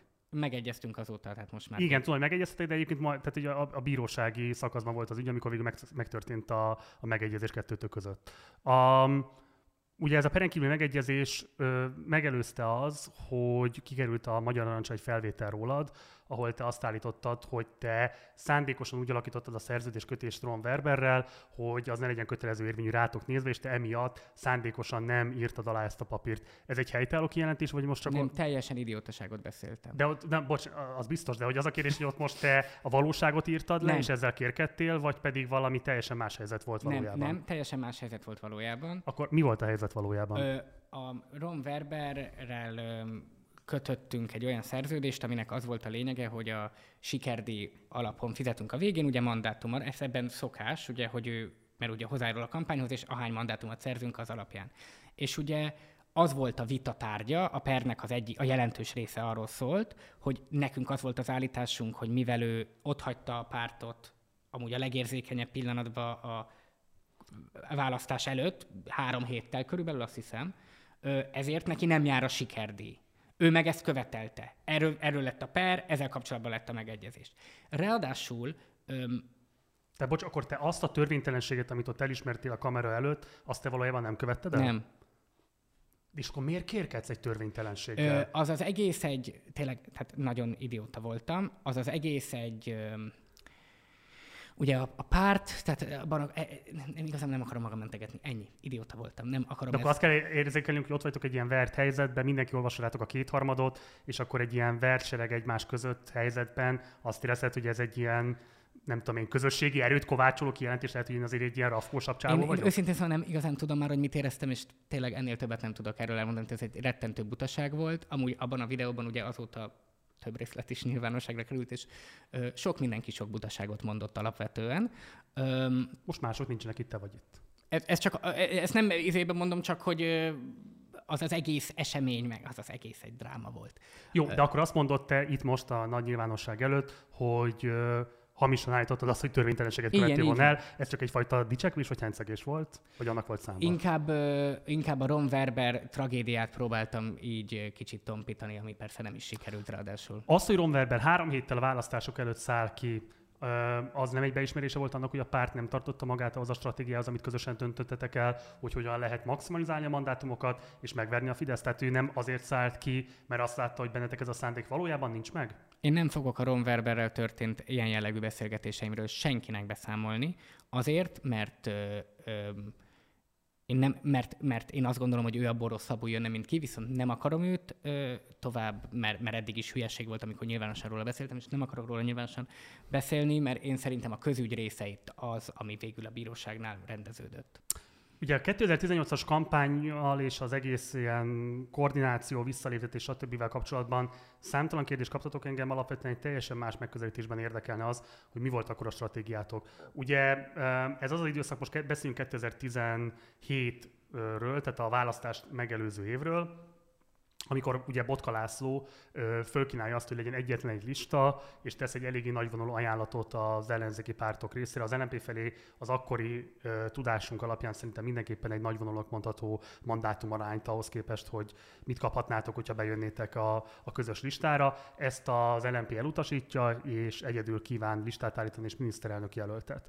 Nekem a legfontosabb kérdésem az, hogy kettő, már 2010-ben, aztán 2011-ben mindenképpen megtapasztaltátok azt, hogy mit jelent a egyéni körzetekben induló jelöltekből adódó politikai konfliktusoknak az ára. És azt lehet látni, hogy még 2010-ben teljesen oké, okay, váratlanul értiteket, 2014-ben kicsit már nehezebben érthető, hogy miért ért ennyire váratlanul titeket.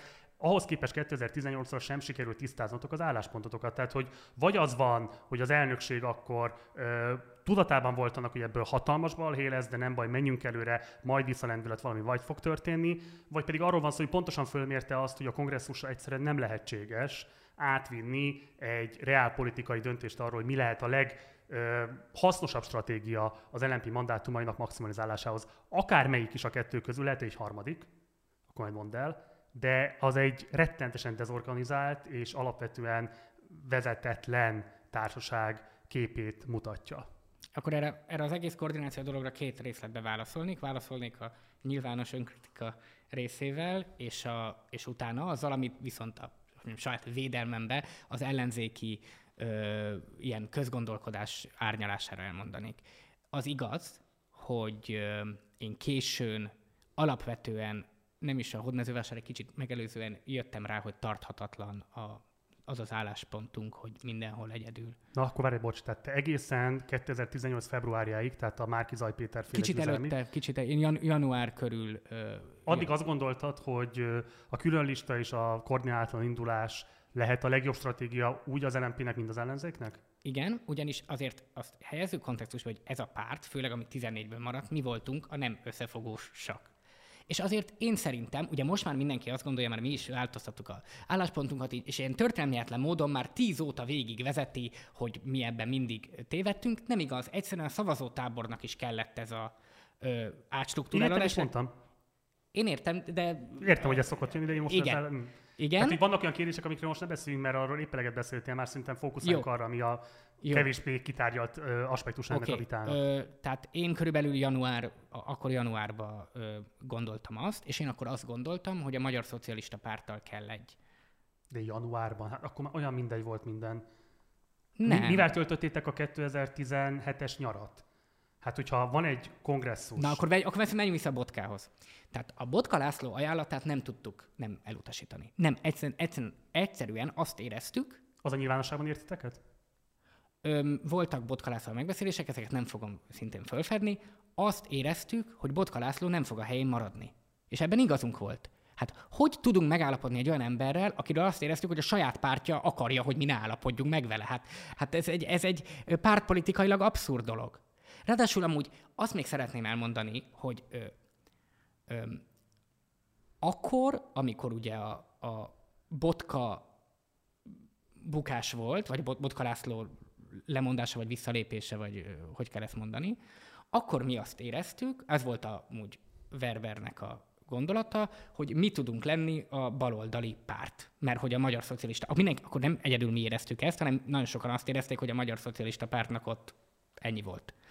Ezt már sokszor éreztük sokan 2010 után, és utána mindig beigazolódott, hogy ez azért nem egy ennyire egyszerű. Ez, ebben teljesen igazad van. Ö, szeretném mondani, hogy mindig vissza fogom idézni az elnökségülésen erről elmondott dolgom. Én voltam, aki ezt a leginkább árnyalta, hogy ott mindennek vége. De akkor, nagy, akkor, akkor azért ez volt az ellenzéki sajtóban is az interpretációja a Magyar Szocialista Pártról. Mi akkor elkezdtünk a párbeszéddel tárgyalni egy közös indulásról, és a, mi ezzel foglalkoztunk, tehát hogy a mivel foglalkoztunk kérdésre. Jó, várj, akkor visszamegyek az állításodhoz. Azt mondod, hogy éreztétek, hogy nem egységes a szocialista párt Botka László mögött. Igen. De akkor, bocsánat, ebből Ez nem, nagyon volt magyar ember, aki nem következik az, hogy egyébként azt tartottátok volna a lehető, tehát azt egy jó stratégiának tartottátok volna, hogyha sikerül megegyezni és Botka Lászlóval közösen egy listán nem. nekivágni a? Egy listán nem, a, én is. Akkor bármilyen módon egyébként vele együtt a, a lista, tehát azt jó, a listát marad... külön veszünk. Igen. Akkor bármilyen módon szövetséget kötve Botka Lászlóval lenne a legideálisabb nekivágni a választásnak? Ezt nem gondoltuk. Ezt te gondoltad, nem gondoltad? És én, én nem volt egy pillanat, hogy ezt gondoltam volna. Öm, de akkor adódik az az olvasat, hogy nektek valójában nagyon is jól jött az, hogy a szocialista párt ledobta magáról, szétszette, tök milyen, milyen módon jellemezzük a helyzetet, de hogy elvesztette miniszterelnök jelöltjét Botka László személyében. Bizonyos szempontból igen, bizonyos szempontból nem. Abból a szempontból értelemszerűen jó volt, hogy politikai tér nyírt nekünk, tehát ezt kár lenne tagadni, abból a szempontból nem volt jó, akár hiszi, akár nem bárki, hogy én is annak a tudatában vagyok, hogy az ellenzék bénázásáról megjelent hírek, az minden ellenzéki pártnak rossz. Tehát ez... Használtad bármilyen módon, akár az informális, akár a formális hatalmi eszközeidet, hogy rendelkezésedre álltak ahhoz, hogy Botka László bukását elősegítsd? Én tudom, hogy vannak körök, akik azt gondolják, hogy... Most nem azt kérdeztem, hogy vannak-e körök vagy nem, hanem hogy használtad-e vagy sem? Ö, nem én buktattam meg Botka Nem egyedül, az biztos, de hogy dolgoztál-e bármilyen módon, akár direktben, akár indirekt módon, bármilyen eszközzel Botka László bukásáért? Nem.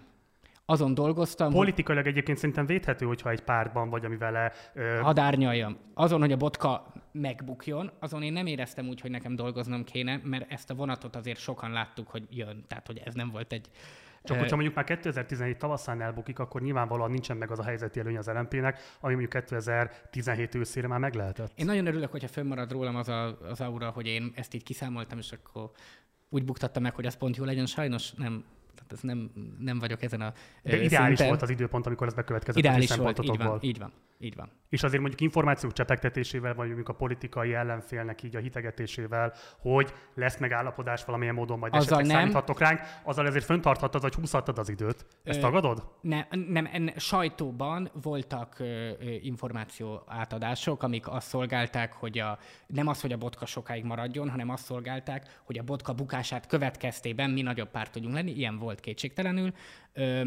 Ez nem Botka László bukására irányult, ez egy, ez egy olyan dolog volt, aminek kicsit durvább dolgokat csináltak velünk szembe az évek alatt. Öm, és amúgy pedig ismételten, tehát én tudom, hogy nem akarod, hogy elmond, de én most ez, akármit csinálsz, el fogom mondani, tehát annak a körnek, akik azt gondolják, hogy ezért Botka László bukásáért Karácsony Gergely, Molnár Zsolt vagy én felelek, önreflexiót ajánlanék, hogy miért bukott meg Botka László. Ugye azért ez a kérdés azért is jelentős, mert te magadról is szereted azt sugározni, egyfajta Richelieu bíborosa vagy az ellenzéknek, aki információgazdálkodást művel, információ brokerként, uh, nagyjából minden oldala jóba van, képes kapcsolatokat építeni, leülni egy kávéra, képes egyébként megtudni azt, hogy éppen hol tartnak a pártok belső viszonyai, és így tovább. Ezt a képet miért éreztette magadnak font, fontosnak, hogy kialakíts? Ugye nem csak arról van hogy ezt mondják róla, hanem te is magad aktívan tettél több alkalommal a nyilvánosságban azért, hogy ez a kép kialakulhasson rólad. Mi a kérdés? Miért érzed fontosnak ezt a fajta jól értesült szerepkört építeni a nyilvánosságban saját magadról? A politikában nagyon fontos az, hogy az ember informált legyen, és hogy az információkat úgy tudja alakítani, hogy ez neki fontos legyen. Ez egy politikai, a politikának ez mindig része volt, ez ennek a szakmának egy része. Én ebben nagyon immorális dolgot se látok. Mint nem is moralizálva kérdeztem, hanem hogy számodra mi a jelentősége ennek, hogy így azonosítson be téged a nyilvánosság, hogy te vagy az információ gazda. Én azt gondolom, hogy én én, én pontosan tudom magamról, hogy részben amiatt, hogy ki édesanyám, részben amiatt, hogy mennyi pénzem van, én sose leszek egy népvezér, egy nagyon egy front politikus, akit nagyon sokan szeretni fognak. Én nem kérem az emberektől, hogy szeressenek engem, nem, nem vagyok egy, nem vagyok egy remélem, hogy szimpatikus vagyok valakiknek, de hogy nem vagyok egy nagyon ö, ö, alapvetően az életutamat tekintve szimpátiát gerjesztő ember, de azt szereti, szeretném is, meg a szerintem lássák rajtam, hogy vannak olyan politikai képességek, amik fontosak a politikához, amivel én rendelkezem. Vannak, amivel nem, sok van, amivel én nem. Azt hiszem kifejezetten élvezet, hogy ezzel cukkolhatod a veled szemben kritikusokat, hogy pont azokra a vonásaidra, vagy esetleges tulajdonságaidra erősítesz rá, amelyeket épp a leghevesebben kritizálnak benned. Ö, édesanyám fia vagyok, és ezért szeretem provokálni a kritikusaimat, ez igaz. És ez politikailag is kifizetődő? Tehát egyébként ez egy személyes szenvedély, amit így kielégítesz, vagy pedig ennek van politikai megalapozottsága Ismételten is? Szabó témát tudom idézni 2009-ből az LNP-ből, hogy a közélet nem pszichodráma csoport. Szerintem ez politikailag is amúgy kifizetődő, és ráadásul azt gondolom, hogy azok az emberek, akik gyűlölnek, azok politikán, a politikai ellenfeleim közül nincs olyan sok amúgy, akik aktívan gyűlölnek, azok azért gyűlölnek, mert, mert hatékony vagyok. Ha nem lennék hatékony, nem gyűlölnének. Ugye a 2017-18 közötti időszakban te második kerületi önkormányzatban voltál képviselőtestületi tag. Most átnézve az ottani működésedet, én azért nem találtam olyan különösebben jelentős, nem tudom, megnyilvánulást tőled, de akkor nyugodtan javíts ki, hogyha azt látod, hogy te ott felszántottad volna a kerületet. Megalapozott volt szerinted az, hogy te 2018-ban a listán biztosan befutó helyet kaptál a pártól? Hát az első részével vitatkoznék, tehát a második kerületben emlékszem arra, hogy az, hogy én nemmel szavaztam a költségvetésre, az egy olyan ö, közmegegyezés megtörő ilyen hatalmas etvasz volt, meg azért, tehát sok, tehát tényleg bárkit meg lehet kérdezni, sok mindennel lehet vádolni, de hogy én jóban lennék Láng Zsolttal, vagy a Láng Zsolt nem tartott volna engem a politikai ellenfelének, amíg ott voltam, ezt nem lehet elmondani. De akkor mi elmagyarázat, hogy nem alakul ki mégis rólad ez a fajta kép, hogy te egy ilyen ellenzéki lánglelkű vezér akart lennél, aki Láng Zsolttal szemben üti őt a közgyűlés előtt, vagy a képviselőtestület előtt annak érdekében, hogy számoljon be, mondjon, hogy bármi történjen? Hát részben a, mondjuk a szocialista kollégáimat, az egyik ugye most lett a polgármester, Igen. ha megkérdezitek erről, azért őt látta, hogy ott hányszor ordított velem Láng Zsolt. Mindegyikre büszke vagyok. De, de én azt gondolom, hogy, hogy, hogy azért nem alakult ki ez a kép, mert rólam ez a kép soha nem fog kialakulni.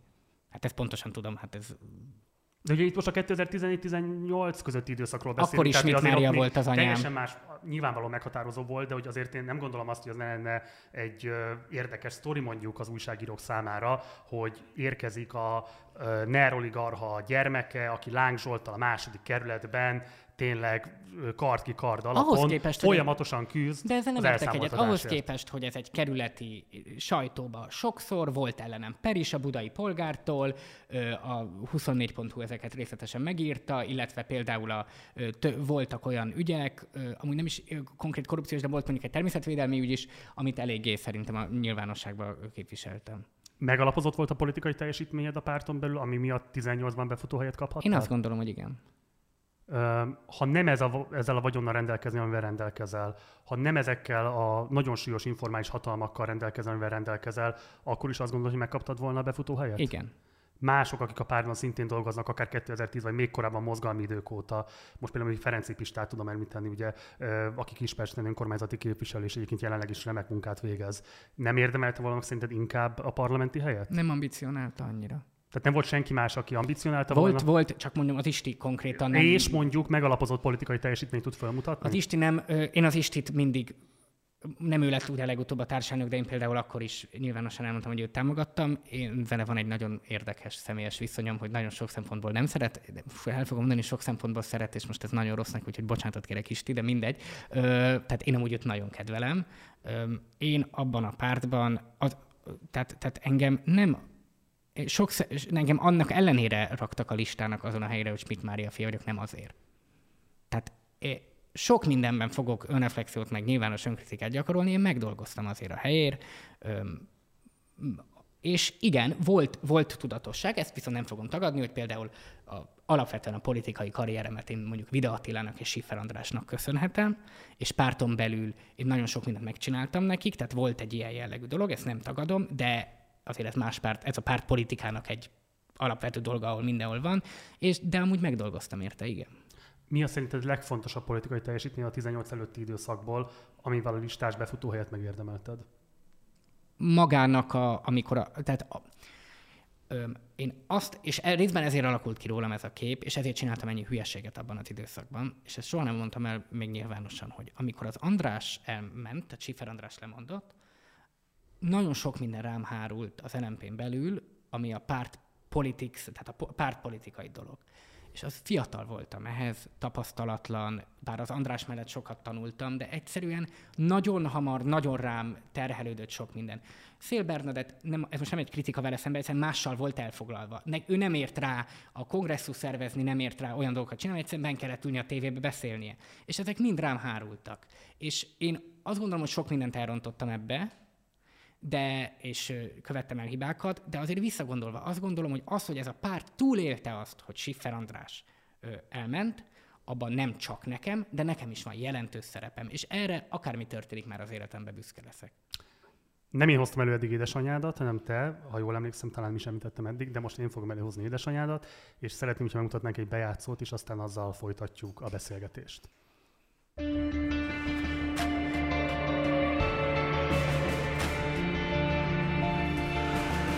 Maradt ez a, ez a balliberális oldal, amelyik az elitpártja mindenhol, tehát ez látszik nálunk is, hol nyertek, azokon a kerületeken a leginkább, ahol az elit lakik. Nem, a, nem vidéken, meg az elhanyagolt területeken. Ezek az értelmiségiek, és ezek azok, akik jó keresnek, világot látnak, úgy gondolják, hogy az ő munkájukkal bárhova elmehetnek, ők mindenhol kapnak ugyanolyan állást. Tehát ez az elit ott maradt ideológia nélkül. És erre használja most ezt a klímát, ezt a klíma vészhelyzetet, vagy klíma változást, vagy katasztrófát. Nem tudom, hogy, hogy miért, mi az, hogy klímaváltozás. Tehát minden változik a világban, semmi se állandó, a klímának kéne állandónak lenni, vagy szóval nem értem, a szavakat se értem, amiről beszélnek. Nem értem, mi az, hogy klíma semlegesnek kell lenni, az azt jelenti, hogy betiltják az időjárást? Vagy mi, mi? Tehát mi az, hogy semleges?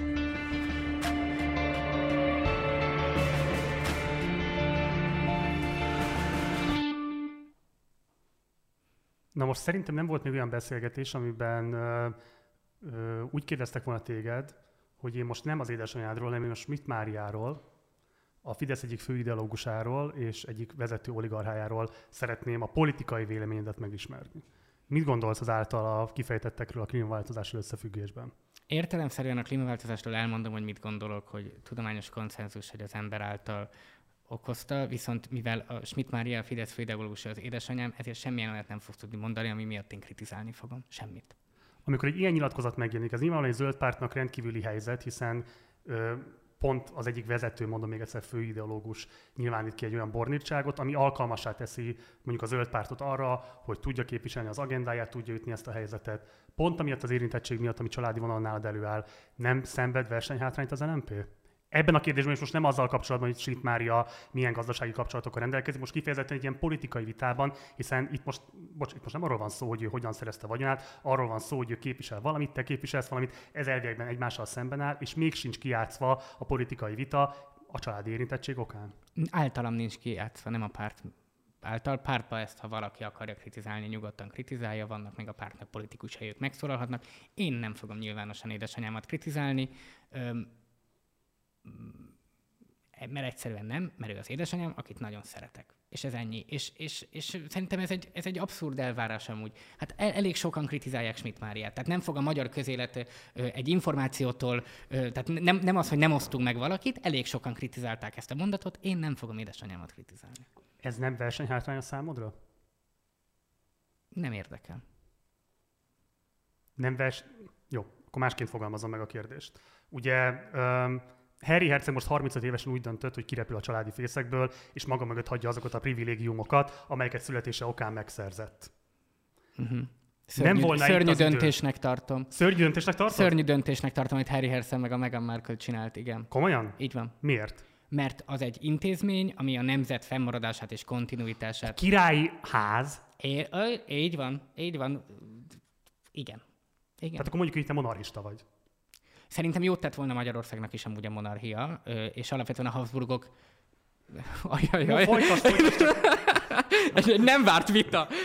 Alapvetően Tehet Péterrel értek egyet a Habsburgok kapcsán. De szerintem még Tehet Péter sem mennyire vonalas a monarchiát megillető kérdés. Én szerintem Tehet Péternél nincs vonalas a Jó, te ismert őt személyes, én csak a publicisztikáit olvastam. Jó, tehát Harry Herceg rosszul tette, akkor innentől kezdve nem tudom, hogyan kérdezni a, a kérdésemet. Jó, tehát akkor innentől kezdve az van, hogy, hogy, hogy számodra nem jelent most tényleg politikai problémákról akarok beszélni, számodra nem jelent politikai problémát az édesanyáddal vagyó, való vagyon és életközösség, hiszen a mai napig egy fedél alatt éltek. Hát voltál ott, és láttad, hogy Igen. milyen az elrendezés. Az a helyzet, hogy én ö, én ö, arra büszke vagyok, hogy én ebből a szempontból a nehezebb utat választottam. Ö, ennek volt egy része, ami azért indult, mert lázadtam kamaszkoromban, 18 évesen, talán az ember kamasz, nem tudom, mindegy, ö, édesanyám ellen, és ezért kerültem így az ellenzéki politikába, amúgy most már akkor is volt benne meggyőződés, de most már ez nagy rész meggyőződésből áll, de büszke vagyok arra, hogy a nehezebb utat választottam, és szerintem ez az ő neveléséről szól bizonyos szempontból, és szerintem előbb-utóbb ő is büszke lesz erre. Amúgy pedig azt gondolom, hogy édesanyám nekem nem egy politikai viszonyban van. Ez nekem a családom, ez személyes, és ez nem érdekel. Tehát nem érdekel ennek, hogy milyen következményei vannak. E, szerintem az, hogy az ember szereti az anyját, meg az az egyik elsődleges. De ez egy másik, de bocsánat, szerintem itt, itt, itt, pont az a feladvány, hogy ezt, ezt szerintem senki nem vitatta, senki kéri, kéri azt, hogy tagad meg édesanyádat, de miért ne lehetne egyébként egy meglévő szeretett közösség mellett a politikai véleménykülönbséget felvállalni és vitatkozni róla? Most bocsánat, egy olyan műsor vagyunk, nyugodtan megtehetem, én személyesen tudom ezt mondani, a saját édesapámmal nekem ilyen a viszonyom. De hogy én azért, tehát azért az a vád még nem ért, hogy én nem vitatkoztam édesanyámmal, tehát aki Hát tudja, ilyen hogy- helyzetben ne haragudjunk, amikor kiáll országvilág elé, és tényleg azt mondja, hogy mi a klímaváltozás, hogy akkor elmarad az időjárás, nem tudom pontosan mi volt a megfogalmazás, de mondok egy még durvábbat, hát amit ő megfogalmaz a nyugatra elvándorolt ö, gyerekekről, akik az elit tagjai, és aztán mindenféle egyetemeken kiokosítják őket, és utána képviselik a klímaváltozást. Hát ez rólad szól, Péter, te tanultál kint Skóciában, és te jöttél haza zöld pártot gründolni, vagy, vagy erősíteni. igen, tehát mi a kérdés? Hát az, hogy amikor édesanyád ilyen kijelentésekre ragadtatja magát, ö, ott miért nem vállalod föl azt, hogy ebben igenis De van hát az- számot, miért, de a nyilvánosság előtt miért nem állsz bele ezerszer elmondtam, de tényleg 1500-szor, hogy rengeteg véleménykülönbség van édesanyám, rengeteg. Ö, ö, De ugye ez nem egy családi kapcsolat most, ez egy politikai kapcsolat. De De ami ne- az én szempontomból, tehát engem nem érdekel, hogy otthon mi zajlik kettőtök között. Szuper, hogyha szeretitek egymást, nincs, engem az érdekel, hogy Ungár Péter annak a pártnak a képviselője, amire sokan szavaztak, Igen. és amit azért jutottak be a parlamentbe, hogy képviselje a zöld gondolatot, ráadásul abban a nagyon-nagyon picike parlamenti frakcióban, hát most bocsáss meg, nyugodtan elvisel a műsor, nagyjából az egyetlen, aki épkézzább mondat szerkezetekben képes mondjuk fölállni és elmondani egy véleményt, az miért nem üti ilyenkor a NER fő ideológusát ebben a kérdésben, hogy ne haragudjunk meg, de ez tartatlan álláspont 2019 vagy 2020 Magyarországán is. Én értelemszerűen ennek a tartalmával, amit elmondott, nem értek egyet. De ez értelemszerű. Ezt nyilvánosságban ne kell, nekem én annyit kérek a világtól, hogy ezt ne nekem kelljen a nyilvánosságban elmondanom, hanem mondhassa el XY másik elempés, vagy XY másik politikus, hogy ebben nem ért egyet. Nekem ne kelljen az anyámat nyilvánosan kritizálni. Ennyi az, amit mindössze ebbe kérek. Tehát nem az édesanyádat kéne kritizálnod, hanem Schmidt De Máriát, Schmidt Mária az a édesanyám. NER fő ideológusát. Én értem, de ezt a kettő szerepet szerinted nem lehet külön választani. Nem, nem, nem, nem.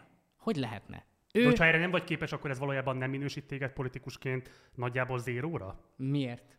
Hiszen nyilvánvalóan az egyik legfontosabb politikai ellenfelével az ellenzéki oldalnak nem vagy képes egy politikai vitát fölvállalni és megvívni. De... Én nem azt mondtam, hogy nem, én ezért elég sok politikai vitát folytattam már levele életemben. Hát lehet, hogy az zárt ajtók között, de most pont az a lényeg, a én, nem, politika én nem értem, hogy mit műfaj. veszít az ellenzék azzal, hogy én az anyámat nem kritizálom nyilvánosan. Mit veszített az ellenzék? Megteszi más, ö, szíve joga, én nekem ne kelljen. Én nem, én nem, ez, Én itt most kifejezetten a zöld aspektusról beszéltem, és nem, nem véletlenül pont ezt a bejátszást hoztuk tehát most neked ide. az lett volna kielégítő, ha kiadok egy közleményt, hogy holnap a húslevesnél elmagyarázom édesanyámnak, hogy mit jelent az, hogy klímasemleges.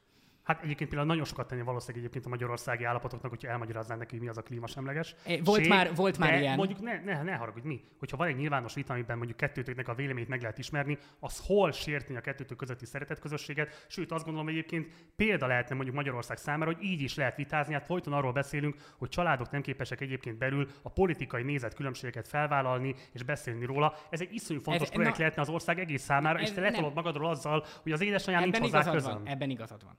Én nagyon sokat gondolkodtam, hogy legyen valamilyen jellegű nyilvános politikai vitánk, tényleg ebből, pont ebből a szempontból. Hogy milyen, jó, milyen jól lenne azoknál, akik ugye azért abban mondjuk nem vagyok egyedülálló meg te hogy vagy, van egy konzervatív jobboldali szülők, mondjuk ellenzéki szavazó gyerekekkel azért ilyet már látott Magyarország, és lehet, hogy ezt inspirálná valamire, hogy attól nagyon szeretjük egymást, mert én szerintem a klímasemleges nem azt jelenti, hogy nincs időjárás. De ö, elolvastam a Jeszenszki meg a Jeszenszki édesapja között, nem tudom, emlékszel, a heti válaszban volt egy ilyen. De nem biztos, hogy heti vázba kell ezt megtenni. Persze, az egy, az egy, az egy szörnyű páros És interjú. volt egy olyan mondat benne, hogy és, és apám, te nem, nem tudom, nem figyelsz rám eléggé, vagy nem vittél el gyerekom, és, és elolvastam, és arra gondoltam, hogy ki kíváncsi erre a pszichodráma, erre, a családáll, erre a nyilvános családállításra, ki kíváncsi? Tehát én azért nem akarom a világra oktrojálni a mi családállításunkat. Hát majd én megírom, ha egyszer tehetséges leszek valamilyen módon és sublimálom, de nem kell nekem ezt a világra oktrojálnom. Volt egy nyilatkozat édesanyádról, ezt szeretném, hogyha most be tudnánk idézni. Ugye azt mondtad, hogy ahogy múlnak az évek, egyre inkább rájöttem, hogy édesanyámmal egyre több mindenben hasonlítunk egymásra. Azt hiszem, Nemes Nagy Ágnes írta azt, hogy előbb-utóbb mindenki rájön, hogy olyan lett, mint az édesanyja. Ott látják közben, a nyugat.hu-ról származik ez az idézet a nézők is. Szóval, uh, miben hasonlítasz édesanyádra? Nonkonformak vagyunk nagyon. Ezt kicsit fejtsd ki, kérlek. É, sok mindent lehet ö, kritikaként róla elmondani, de ö, az, hogy ő, öm, hát hogy mondjam, mindig vállalja a véleményét, öm, szereti a vitát, tud vitatkozni, öm, egy nagyon öm, karakán ember, és hogy az ember legyen olyan, amilyen, csinálja amilyen, és ne érd, és, és kell ön- önreflexió, meg önmarcangolás valamennyire, de hogy az ember legyen valamilyen. Ez tőle bátornak. Igaz, tőle, így tudnám összefoglalni, bátornak kell lenni. Ugye volt olyan nyilatkozat is, ami arról szólt, hogy tudatában vagy annak, hogy édesanyja ennek a rendszernek az építésében részt vett. Ilyen hát ennek nehéz nem tudatában felelősség lenni. is terheli, és ez a fontosabb állítás, hogy felelősség is terheli azért a rendszerért. Aggódsz érte, hogyha megtörténik valamilyen fajta kormányváltás, akkor elérheti esetleg mondjuk egy új főügyész keze Nem tett az semmi olyat. Semmi olyat nem tett.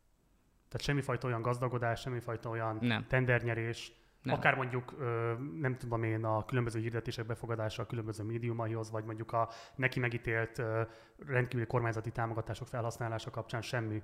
Ő nem, nem tett semmi olyat, nem. Jó. A másik szülődről, édesapádról kevesebbet szoktál nyilatkozni, ugye ő már nem él, jó ideje nem él, és nem is akarom ezt hosszan boncolgatni, de még senki nem kérdezte meg tőled, ezért meg akarom kérdezni, hogy ugye édesapád ingatlan vásárlásokból szedte össze a vagyonát. Te olvastad Kőszeg Ferenc ezzel kapcsolatos visszaemlékezését? Annyira tudtam, hogy ez fel fog merülni, olvastam. Ugye, Én... bocsánat, csak aki nem olvasta esetleg, ugye itt a Kőszeg Ferenc azt mondja el, hogy egyik éjszaka édesapát beállított hozzá, azzal a szándékkal, hogy szívesen megvásárolná az ő tulajdonában lévő, akkoriban éppen az önkormányzattól megvásárolt ö, lakását, és hogy ezt a helyzetet úgy írta le, mint egy ilyen tipikus 90-es évek beli rendszerváltás utáni vadkapitalista maffia helyzetet, amelyben megpróbálják őt a lakásából ö, kivásárolni. Mi erről a véleményed? Az, hogyha ezt valaki egy olyan emberről írja, aki elhunyt, és nem akkor írta meg, amikor még él és tud védekezni, arról az emberi minőségről sokat elmond. Ez az állításod. Jó. A pénzügyek és vagyonügyek.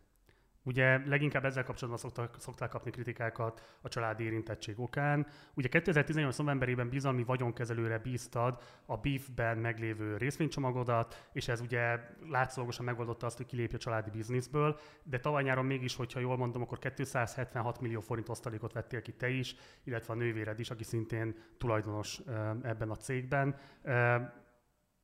Ez ugye, hogyha, tehát ezt nehezen lehetne tagadni, hogy ebben az értelemben te haszonélvezője voltál a Nemzeti Együttműködés rendszerének. Tehát a Budapest... Várj, bocs, tehát hogy, hogy, hogy, hogy lehet értelmezni másként egy ilyen osztalék Tehát a Budapesti ingatlanfejlesztés NRT a NER előtt már egy nagy cég volt. Igen. Nem a NER-ben gazdagodott meg. És a NER után is egy nagy cég lesz. Öm, alapvetően ezt édesapám a saját tehetségéből építette, amikor Orbán Viktor nem volt miniszterelnök. A, mm, az, hogy egy ekkora ingatlan cégnek van köze az államhoz, hát nagyon nehezen tud olyat, hogy nincs köze. Tehát tényleg mindegyik ekkora méretű magyar ingatlan cégnek van valamilyen köze az államhoz. Természetesen, édesanyám személye miatt pozitívabban, vagy nincs tiltó listán legalábbis, ezt el tudjuk mondani ez a cég. És, hát mondjuk ki, hogyha egyébként lett volna, tehát ha nem lettek volna meg azok a politikai kapcsolatai édesanyának, amik nyilvánvalóan megvannak, akkor valószínűleg azért nem tudott volna a BIF ilyen nyereséget realizálni. Nem, ez, ez, tehát ez, ugye, ez a piacnak a nem értéséből következő állítás, ugyanis 2008-ban volt egy hatalmas ingatlan krach, ami az egész ingatlan piacnak rossz volt, és utána nagyon-nagyon, hát milyenek az albérletárak, hát mindenki tudja, ugye ez lefordítódik abba, hogy mindegyik nagy ingatlan cég most nagyon jól áll, meg, meg jó helyzetben van, egyszerűen a ingatlan piacnak a hogy visszament a, sőt megelőzte a korábbi állás, állap, tehát hogy ez, ez ezért van. Öm, az a helyzet, hogy én azt nem értem ebben a, mert hogy ebben a kritikában két dolog van. Én nekem a vagyonomnál transzparensebb vagyona senkinek nincs. Kicsit idegesít. Én előbb-utóbb ezt el fogom mondani valamelyik Fideszesnek, amikor föláll és elmondja a parlament, hogy én vagyok a leggazdagabb parlamenti képviselő, meg milliárdos vagyok. Ugye az én pénzem az le van írva, vagy nyilatkozom, az övék meg nem, tehát ez a különbség. A másik pedig, hogy miért járna jobban a magyar ellenzék, ha ezt a osztalékot, amiről beszéltél, ezt én nem veszem föl, hanem fölveszi a nem tudom kicsoda. Anyám. Te mindig a transzparenciával érvelsz, de ugye itt senki nem a transzparenciát kéri számon, hanem azt, hogy... De, de tehát ez jó, lehet, hogy azt is számon kéri. Engem nem a transzparencia érdekel, mert ugye ezt tudhatod. De attól, hogy transzparens, attól még ö, etikus-e, illetve ami ennél is fontosabb, hogy lehetővé teszi azt, hogy valódi politikai mozgástered legyen, vagy sem. Tehát el tudod azt képzelni, hogy ha te komoly veszélyt jelenteni a NER számára, akkor ne húznák ki azonnal alólad az összes olyan tulajdonodat, amivel jelenleg rendelkezel. Hogy? Ebben az országban ez egy kérdés most, Péter? Két harad mellett ez egy kérdés? Szerintem azért nagyon... Édesanyád közeli barátjának Spéder Zoltának a történetét nem nézted végig? Jaj, jaj, na jó, nem, tehát nem. Tehát a Spéder Zoltán, mint a neráldozata, ezt hagyjuk abba. Tehát ennél álszentebb ö, ilyen, ilyen ellenzéki vekengés csomag, mint hogy szegény Spéder Zoltán. Nem mondtam, hogy szegény Spéder Zoltán. Hát de komolyan mondom, egy példát, Zoltán... hány példát mondjak Spéder... arra, hány példát mondjak arra, hogy egész területeket képes a NER egyik napról a másikra átalakítani, hogy jog viszonyokat képes egyik napról a másikra radikálisan megváltoztatni. A NER képes erre, értelemszerűen ezt nem fogja anyám miatt megtenni, nem is anyádról beszéltem, most rólad beszéltem. De én jelenleg nem azért nem beszélek, tehát én, a, én miért nem vagyok most veszélyesen erre, mert most nem tartom magam jelen pillanatban veszélyesen ennek a erre. Nem tartod magad a veszélyesen Most erre? nem, azért, mert a pártom nincs jó állapotban, és ez egy pártpolitikai rendszer. Hát ez ebből adódik. Nem a... biztos, hogy Hende Csaba erről így gondolkozik mondjuk például szombathelyen. I, erre rá akartam térni. Tehát én szerintem ö, körülbelül az az ember vagyok Magyarországon, szint, tulajdon, tulajdonképpen szinte egyedül, aki nem kivett pénzt az ellenzéki politikában, nem berakott. És ezek után ö, e, el, ezek után nekem folyamatosan egy ilyen elvárják, hogy kanosszát járjak azért, mert hogy én, én öröklés útján hogy szereztem a pénzem, és mit csinálok vele. Szerintem ez ebből a szempontból nem fair, ö, és, és én azt gondolom, hogy ö, ez a hogy ez, ez a pénz, ezt azért nem fogom soha visszaadni. Amúgy nem is tudnám, de most ebben hagy, tehát hagyjuk. Tehát fizikailag nem de lehet. Most, most, bocsánat, most nem megoldási javaslatokkal akarok kerülni, de a nővére, de nincs egy olyan bizalmi kapcsolat, hogy átveszi a tulajdon részletet és kezeli. De, de jó, aha, jó, oké. Átiratom nővérem nevére az mindent, átiratok nővérem nevére, mert hogy bizalmi, és akkor, és akkor, akkor miben vagyok más, mint a Fidesz? Tehát, Tehát számodra azt mondod, hogy egy, ez egy politikai kockázatokkal terheltebb, de egyenesebb álláspont, és ezért képviseled Így van. Ez az én pénzem, mindenki tudja, ezzel együtt számoljon bele, amikor rólam gondolkodik, és ennyi. Ugye volt egy olyan állításod, amivel azt mondtad, hogy amennyiben Mészáros Lőrinc megjelenne a cégei, céges érdekeltségeidben, az egy újragondolásra készíthetne a, a vagyonoddal kapcsolatban. És ugye volt Nem a, jelent meg Mészáros Lőrinc? Ugye volt a 444-en az általad különösen kedvelt Herceg Márknak egy írása, amelyben rámutatott arra, hogy míg az LNP 2012-ben odaláncolta magát a közkép székhelyéhez, most viszont a Simicskait elfoglaló Mészáros Lőrincféle takarékbank 5,7 milliárddal szállt be a BIF-be. Tehát a takarékbankkal való tárgyalása hitelről az a Mészáros átvétel előtt elkezdődött már, ez, ez nem a Mészárosnak volt a, ez az egyik. A másik az, hogy a Mészáros be fog szállni a BIF-be, ezt Gyenis Ágnes HVG-s újságíró írta le, aki nemrég, és ez, ez nekem ennél, ennél szebb dolog nem történt, aki nemrég leírta egy a BIF-ről is szóló ingatlanpiaci amúgy elég jó cikkbe, hogy Mészáros Lőrincnek semmi köze a BIF-hez. Tehát az ember, aki megfogalmazta a vádot, ő maga leírta, hogy nem így van, úgyhogy ennyi. Utolsó nem tudom, miért kezdtem elmondani, aztán... hogy ennyi, mint a Dajcs Tamás, ezt most abba hagyom. Igen? Utolsó kérdés ehhez kapcsolatban, mert hogy szerintem tényleg ez a legfontosabb kérdés. Hogy a politikai mozgásteredet nem befolyásolja az a fajta gondolkodás, amit nyilvánvalóan neked le kell futtatnod minden egyes politikai lépésedkor, hogy veszélyeztetheted a családod gazdasági prosperitását, rajtuk keresztül a különböző üzletfeleknek a gazdasági prosperitását. Tehát, hogy te neked nem jár-e valami fajta önkorlátozással az, hogy igenis gondolkodnod kell arról, hogy mit jelenthet minden lépésed a család gazdasági helyzetére vonatkozóan. Erről Hende Csabát kell megkérdezni. Jó, menjünk tovább. Nehezen tudtuk megállni, hogy ne vegyük észre, hogy milyen változatos igényességgel állítod össze a különböző outfitjeidet, amit Jaj, végre erről van szó. És éppen ezért készültünk három képpel is. Kérem, hogy rakjuk be az első képet.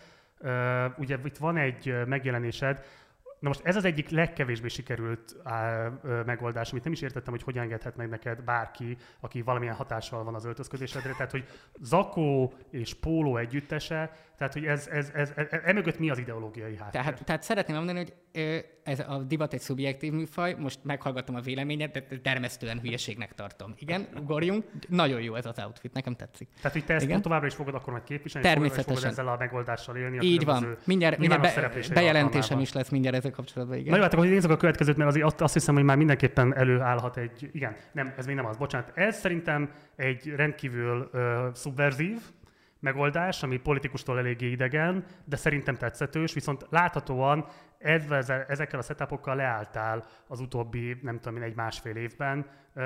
Mi ez a normkorosodás? Na, akkor, akkor a bejelentést megfogalmazom így, és ez válasz. Vettem mag- nem vettem, ez egy, nem igaz. Tehát Ivet barátom vett nekem egy ocelot mintás inget és egy ocelot mintás pulóvert, és én azt az ocelot mintás inget, bár kicsit furán áll rajtam még úgy érzem, de még beleszokok, azt valamikor az egyenes beszédbe föl fogom venni, ezt eldöntöttem. Tehát érkezel az átélés stúdiójába ocelot mintás így van, így van. És ezzel a csíkos nadrággal, illetve ezzel a... Ö... A csíkos nadrágot hordom, ezt a kabátot elvesztettem, ha jól emlékszem. Hol? Momentum táborban? Hmm. Jó, még oda is el fogunk érkezni. Jó, és akkor érkezzen az utolsó kép, Mert erre viszont nem tudom, mi a magyarázat, és kérem, hogy adjuk be az összehasonlítást is mellé, hogyha lehet. A torgyánt? Hát nyilvánvalóan. Tehát, hogy volt egy olyan nap, amikor letoltál egy sajtótájékoztatót ebben a fehér cuccban, majd még elmentél utána az egyenes beszédbe is, és ugye én saját kutatásunk alapján, most tényleg többen is rámentünk erre a témára, Tordján József volt utoljára ebben az országban, aki konkrétan fehér öltönyben vállalt volna a nyilvánosság előtt politikai szereplést. Úgyhogy a klasszikusan élve ezt így hogy? Tehát én ezt most nem találom, ezt a szettet, ezért nem hordom, de fogom. És minél többet kritizálod, annál többet fogom. Rosszul tudom egyébként, hogy számos ismerősöd aktívan próbált lebeszélni, hogy ezt valaha még egyszer magadra rittyál? Hát de, konkrétan volt, tehát hogy a barátaim egy része egy ilyen nyílt levélszerű proklamációt fogalmazott meg ezzel kapcsolatban, de nem. Lehet, hogy érdemes esetleg ebben a kérdésben barátokkal nem, hallgatni? Nem, nem, nem. Na jó, eldöntendő kérdések, menjünk tovább.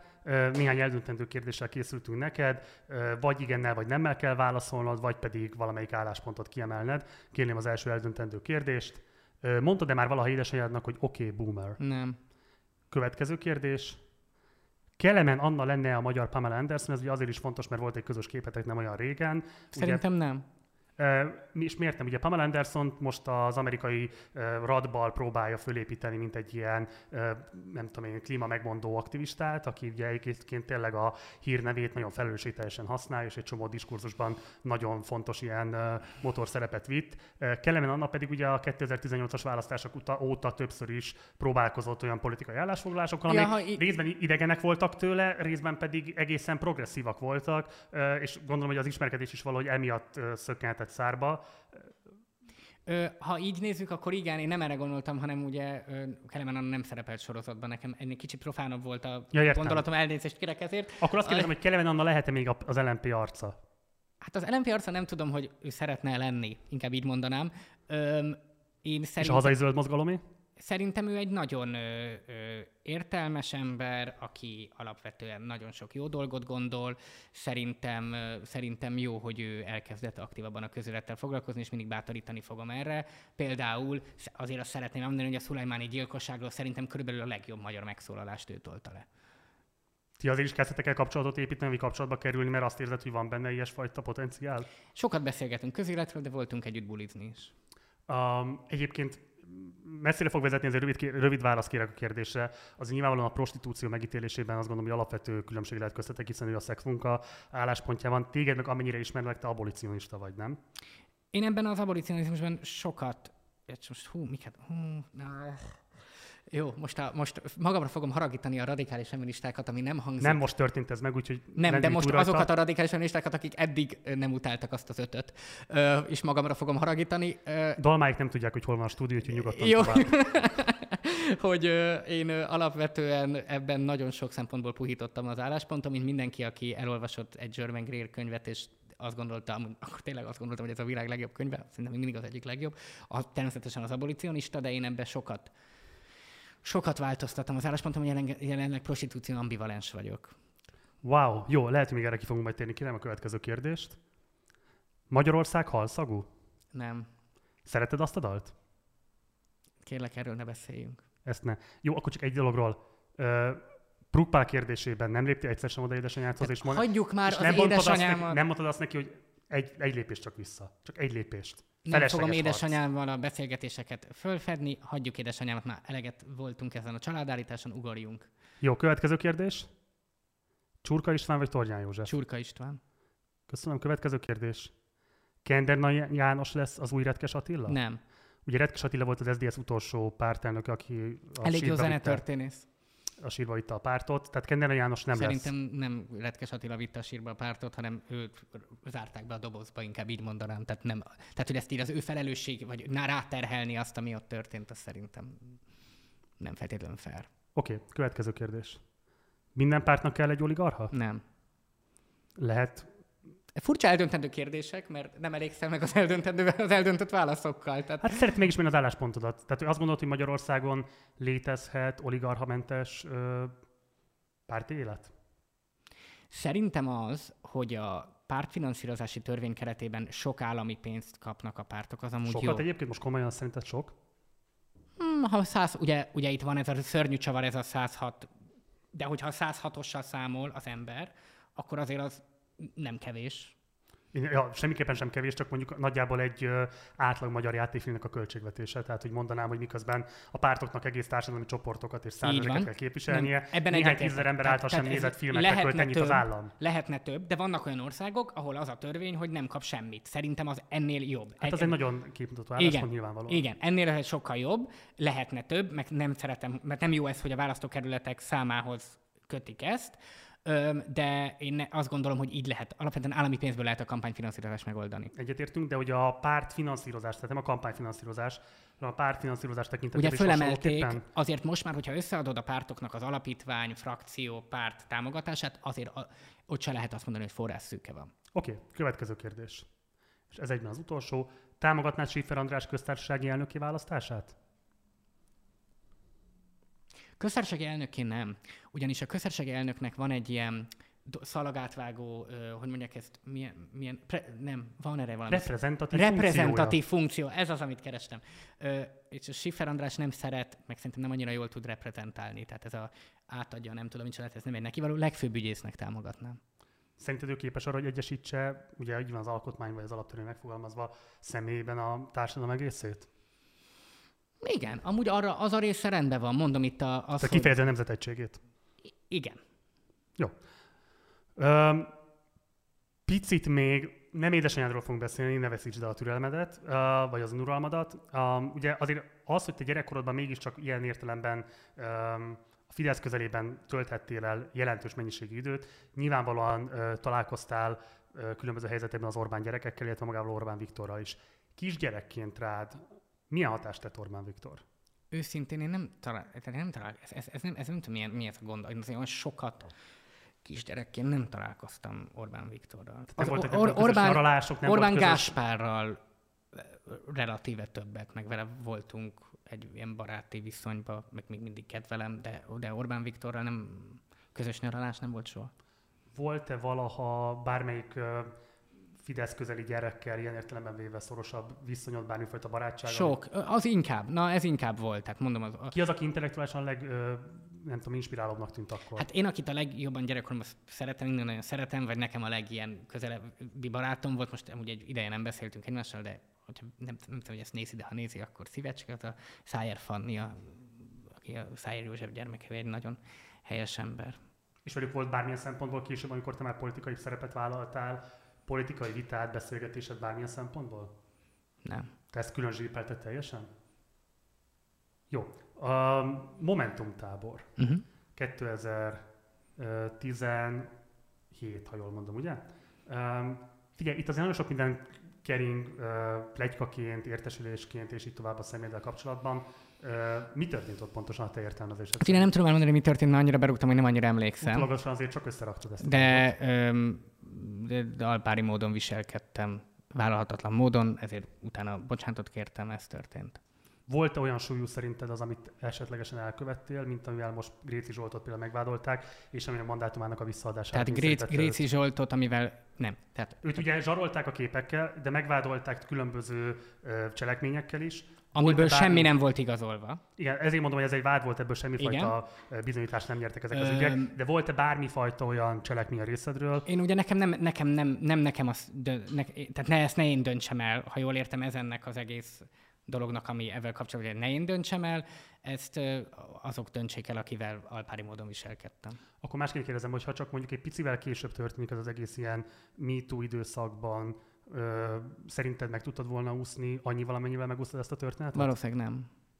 De akkor valószínűleg nem lennél a képviselő. Így van. Jó.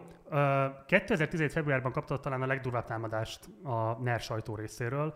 Ugye ekkor a pesti srácok... 2017? Február, mi így találtuk. Egy név nélküli cikk volt, a soros hálózat emberének nevezett téged, és kiemelték, hogy feminista, homoszexuális fővárosi szubkultúrákban jól ismerik a militánsan, liberális irányzatot képviselő ungárt. Gyönyörű mondat, nem? Nélkül, tényleg őrület. Hát mondjuk ki, ez volt az első alkalom, amikor megszellőztették a buzivádat veled szemben. Igen. Ö, viszont leálltak ezzel. Igen. Ö, kinek volt ebben szerepe? Nekem. Mert mit tettél? Nem azt, tehát nem anyámat hívtam, és mert gondolom ez a, a kérdés mögött ez van. Ö, szerintem a magyar politikában volt egy közmegegyezés, és itt a, itt a egész buzi kérdést most ebből egy kicsit vegyük ki, hogy nem foglalkozunk a másik magánéletével. Ezt a Fidesz többször felrúgta. Ugye a budaörsi Fidesz most csak a legutóbbira mondom, a Vittinkon videóval indították az önkormányzati kampányt, vagy a Donát, a Donát Annát ért minősíthetetlen vád, vagy ilyesmi. De akkor még, amikor ugye ez még ezelőtt volt 2017-ben, szerintem érezték azt, hogyha ezt egyszer kinyitják, akkor az mindenkire vonatkozik. Ö, amúgy, nem ekkor kaptam a legdurvább támadást a NER sajtó részéről, alapvetően két, három esetben volt. Az egyik, a, az, ebből az első kettő a 2018-as országgyűlési kampányban volt, amikor ugye az lett volna a megegyezés, és innen is látszik, hogy én érdekelt voltam személyesen is a választókerületi koordinációba, hogy azért cserébe, hogy Moldován László visszalép, ugye Olá Lajosnak, cserében Idermüller Péter nekem visszalép a Budapest 4-es egyéni választókerületbe, és ugye ezt értem Fidesz erről informálva volt, meg ez meg is jelent a sajtóba. Akkor ugye a, ö, ö, volt az, hogy hogy most hagyjuk azt, hogy a plakáton még egyszer de két dolog volt, és akkor volt, hogy Orbán Viktor ö, valami gyerekekkel fényképezkedett, és az MVB ezért elmarasztalta. Igen.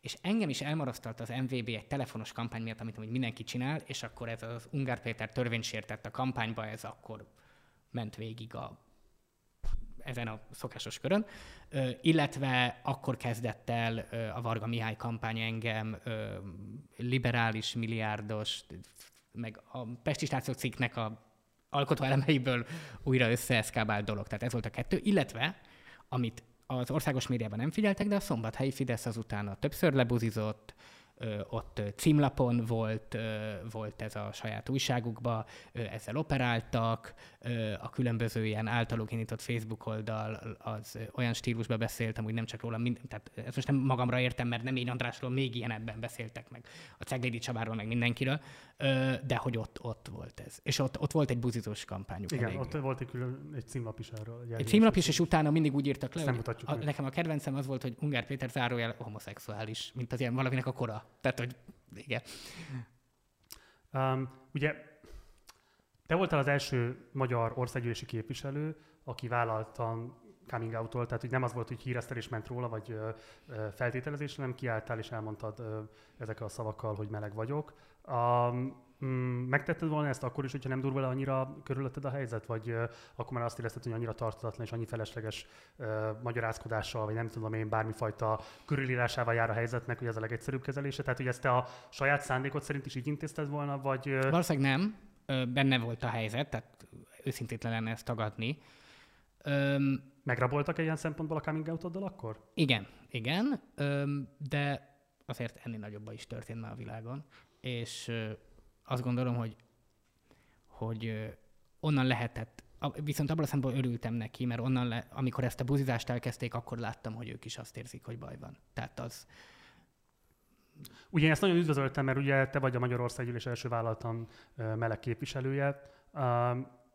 Hívtak a Pride-ra, hogy szólalj föl? Nem. Volt ilyen megkeresés bármifajta nem. LMBT, LMBTQ szervezetek részéről, hogy legyél, nem tudom én, valami beszélgetésnek a része, nem. szólalj fel? A... Voltam kerek, ilyen... Kerek azt mondom, voltad, az, az de hogy mindig, olyan értem, hogy reprezentatív a funkciót. Nem, nem, nem volt ilyen megkeresés. Informálisan sem? Nem. Ha megkerestek volna, elvállaltad volna? El. És, és mi... mondtam volna egy beszédet. És mi lett volna ennek a beszédnek a tónusa, vagy a tartalma? Az lett volna ennek a beszédnek a tónusa, hogy tök jó dolog a meleg mozgalom, tök jó dologokat csinált a világon, és hatalmas erőlelépés van még, amikor én emlékszem fiatal buziként 15 évesen, hogy milyen volt, és most, tehát már abban a időségben is, és hiába tagadják az emberek, igenis történt előrelépés, hogy milyennek a társadalmi megítélése.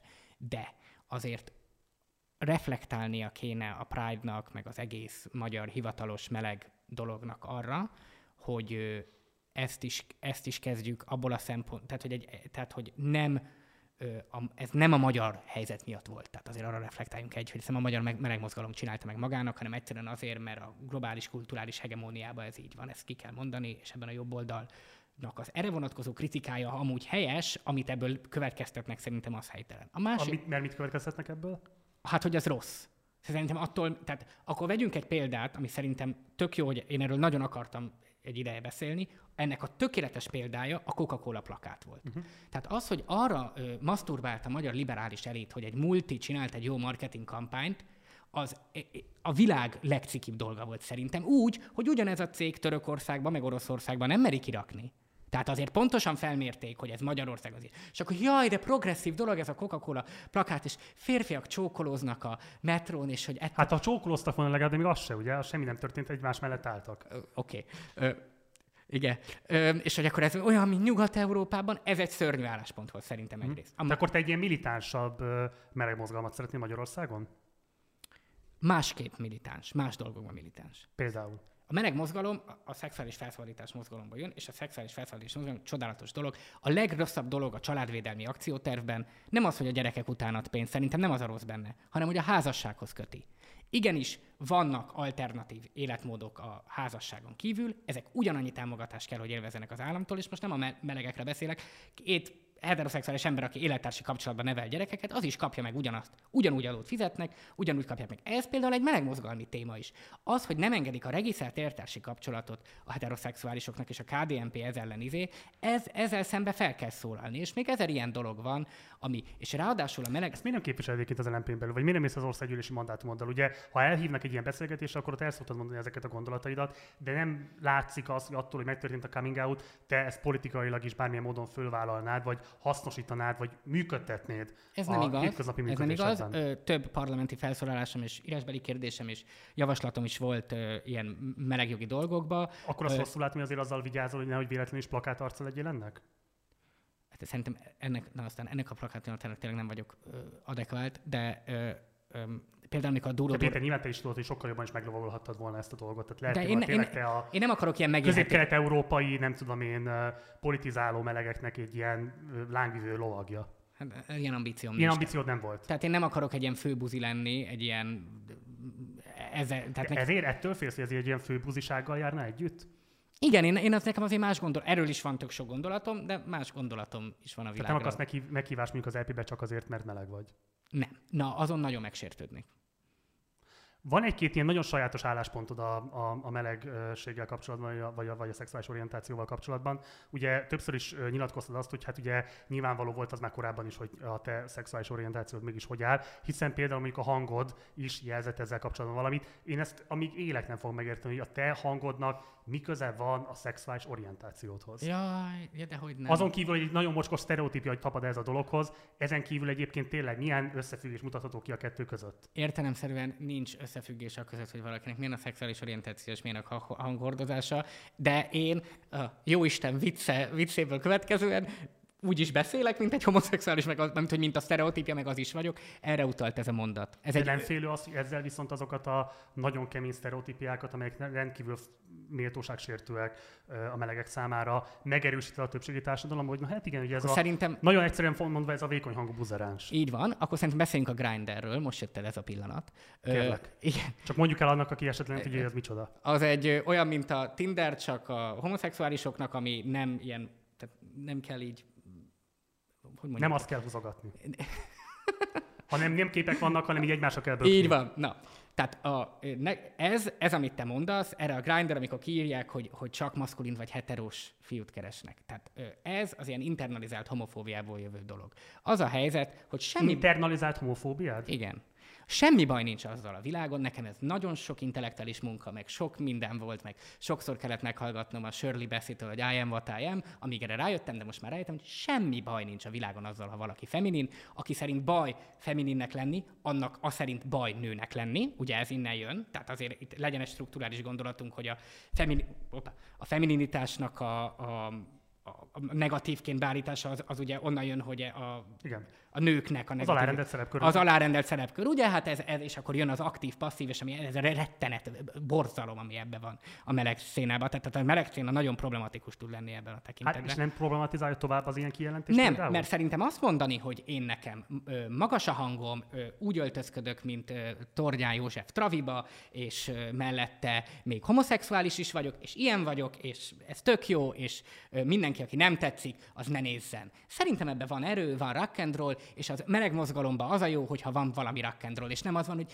mi is olyanok akarunk lenni, mint a többiek, csak nem papa, mama gyerekek a kertesházba, a kutyába, ahol nem tudom, elmegyünk Ciprusra nyaralni, hanem papa, papa gyerekek, vagy mama, mama gyerekek, de amúgy ugyanaz. Nem, ez nem innen jött, hogy ugyanaz. Ez onnan jött, hogy valamit mondunk, valami, valami van benne, és ebben már nincs semmi. Ez egy ilyen konzumerista izélet.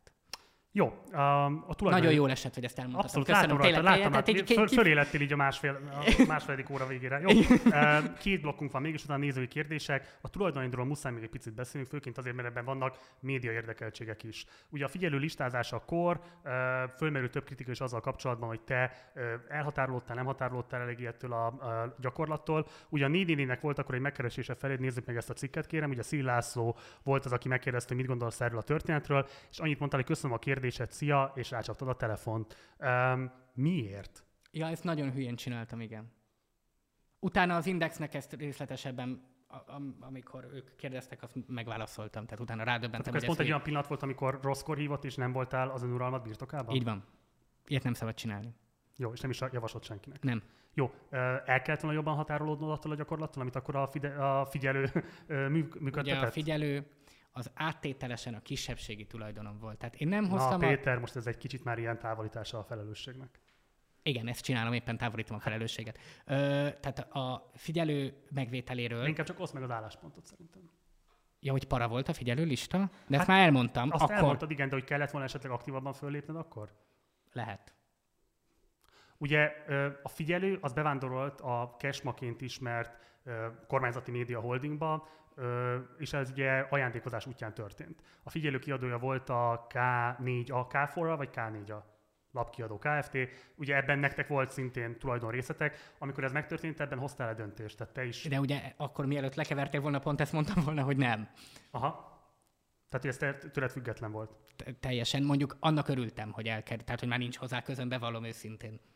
Lelkileg jó volt. Volt ebben olyan taktikai megfontolás, hogy akkor ö, már azzal a szándékkal szedtek ki téged a tulajdonosi körből, hogy ne kellene esetleg egy ilyen dilemma elé állítani téged, és ezzel tovább rombolni az esetleges kredibilitásodat? Nem. Nem. Tehát nem volt ilyen taktikai megfontolás? Nem. Jó. Um, a magyar nemzetet ugye nem sikerült megvenni, pedig erre is tettél ö, próbálkozást 2018 után. Uh, mi az, amit erről minden mondtál és el lehet mondani? Leginkább arra gondolok, hogy, hogy valaha is érezted azt, hogy Simicska Lajosnak ténylegesen feltett szándéka piaci alapon megszabadulni ettől a laptól, és nem pedig befarcoltatni a Fidesz alá. Nagyon ö, érdekes volt az az egész, mert ugye ö, szerintem, és amúgy azt hiszem a Gergely Marcia HVG-n írt egy nagyon jó cikket a Simicskáról, és arról, hogy milyen förtelem volt, hogy egy idő után elfogadtuk a Jobbiknak, hogy elfogadja a Simicska támogatását. Szerintem ez egy hitelességi hiba volt.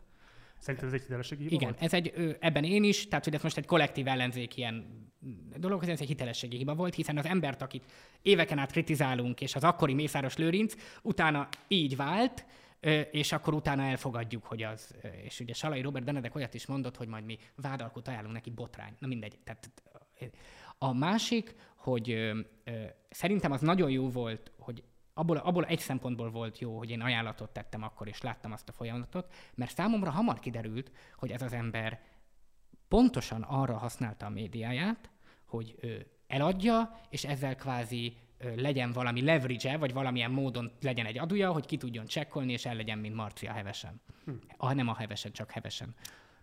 Ez azért is fontos kérdés, ugye, mert utána, amikor ez nem jött létre, akkor te saját lapok grundolásába vagy vásárlásába kezdtél. Ugye nagyon sok minőségi lapnak vagy jelenleg is a tulajdonosa, amelyek igazán fontos színek a Magyarországon, hogy eléggé szűkös és szürke palettán, de hogy itt az a kérdés merül fel szerintem, hogy jó döntést hoztál-e abban a szempontból, milyen helyzetbe kényszerítetted esetleg a szerkesztőségeket, hogy tulajdonosa lettél a lapnak, és nem mondjuk egy alapítványon keresztül fölajánlottál volna egy jelentősebb összeget, ami a következő években biztosan fedezni tudja a működtetési költségeket, és ilyen értelemben eltávolítottad volna magadtól ezeket a lapokat.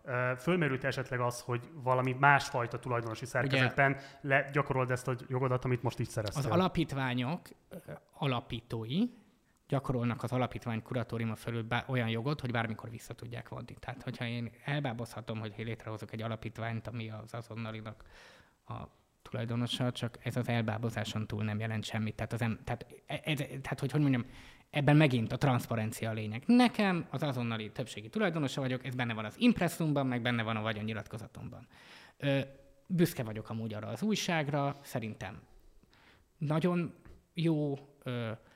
Én amúgy annak nagyon örülök, hogy része lehetek annak, hogy mondjuk a lengyel választásról, vagy a szlovák választásról el lehet olvasni valahol magyar nyelven egy jó cikket. Szerintem a regionális politikával amúgy nem foglalkozik eleget a magyar média. Tehát ez, ez abszolút egy, igaz. És ennek nem, ez... ebből azt én, azt nem, nem az a kérdés, hogy hiánypótló, mert hiánypótló, és uh, többségében magas színvonalú írások jelennek meg, kivéve amikor mondjuk egy, uh, egy csehi áron beszabadul oda egy publicisztikával, de ez most zárójelben mondom, hanem hogy az a kérdés, hogy mondjuk az a tulajdonosi gyakorlás, tulajdonjogi gyakorlás, amit, amit te ö, képviselsz alapfelett, az ö, ideális abból a szempontból, hogy ez volna a követendő például akkor is, hogy a transzparens? Tehát, hogy jó-e az, hogyha gazdag pénzemberek, akiknek ráadásul politikai szerepük is van, tulajdonolják ezeket a lapokat, vagy az, hogy ez Magyarország félperiféria, tessék megbarátkozni Szerintem vele. én, mint média tulajdonos, úgy is hoztam, vagy úgy hoztam rossz döntéseket, de én alapvetően arra, amit mint média tulajdonos eddig csináltam, büszke vagyok. Én jobban félek az azonnali főszerkesztőasszonyától, mint szerintem ő tőlem. Öm, és ö, azt gondolom, hogy ö, öm, tehát látszik az újságon, hogy azért nem egy, nem egy, nyugat, tehát nem egy kézi vezérelt. Persze, az világos, ezt, de nincs nem is volt ilyen implikációm. Öm, és azt gondolom, hogy ö, amúgy, amúgy hozzáteszem, politikai alapon újságot létrehozni sem egy illegitim dolog, ha be Abszolút van valva. Nem. Tehát az úgy tudjuk, az egy szombathelyi ellenzéki lap. Ez a öndefiníció. Ja, tehát ez ez. Ilyen is kell, hogy legyen. Üm, úgyhogy szerintem, szerintem ezek jó dolgok. Ugye van az EGRI, ami szintén nagyon sikeres, és hozzájárult az EGRI győzelemhez szerintem jelentősen. Ö, és, ö, Te önértelmezésre szerint origalra vagy? Definiáld ezt a szót, kérlek olyan ember, aki a gazdasági és a politikai érdekeltségeit arra használja, hogy ezáltal még további politikai, még további gazdasági érdekeltségekre szert tudjon tenni. Hát az utóbbi nem igaz, mert én azért mondjuk tehát pénzt ebből a médiából ki nem vettem. Tehát én, én nem keresek ezt. Most nem is a médiával, bocs, nem, nem, nem, tehát akár más érdekeltségeden Én, én nem keresek a politikával pénzt.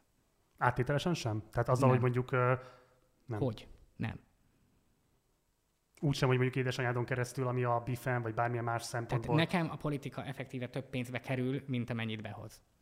De nem, nem, nem, hogy behoz, mert ugye van egy képviselő. Jó, de most nem lepődtél meg ettől, tehát ezt, ezzel a váddal azért gondolom, hogy számtalanszor találkozol, hogy téged oligarchának tekint a magyar társadalom egy nem elhanyagolható része. Igen, Magyarországon lakom, tehát ennek tudatában vagyok, igen.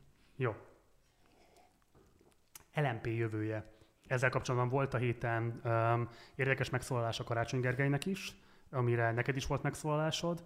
Um, ugye felvetettétek azt, hogy fúzionálni kéne a korábban szétvált párbeszédet és LMP-t. Um, ezt a mély kétségű esettségen kívül, hogy valamilyen módon sikerüljön a tárgyalóasztalokhoz oda verekednetek magatokat, mi más motiválta?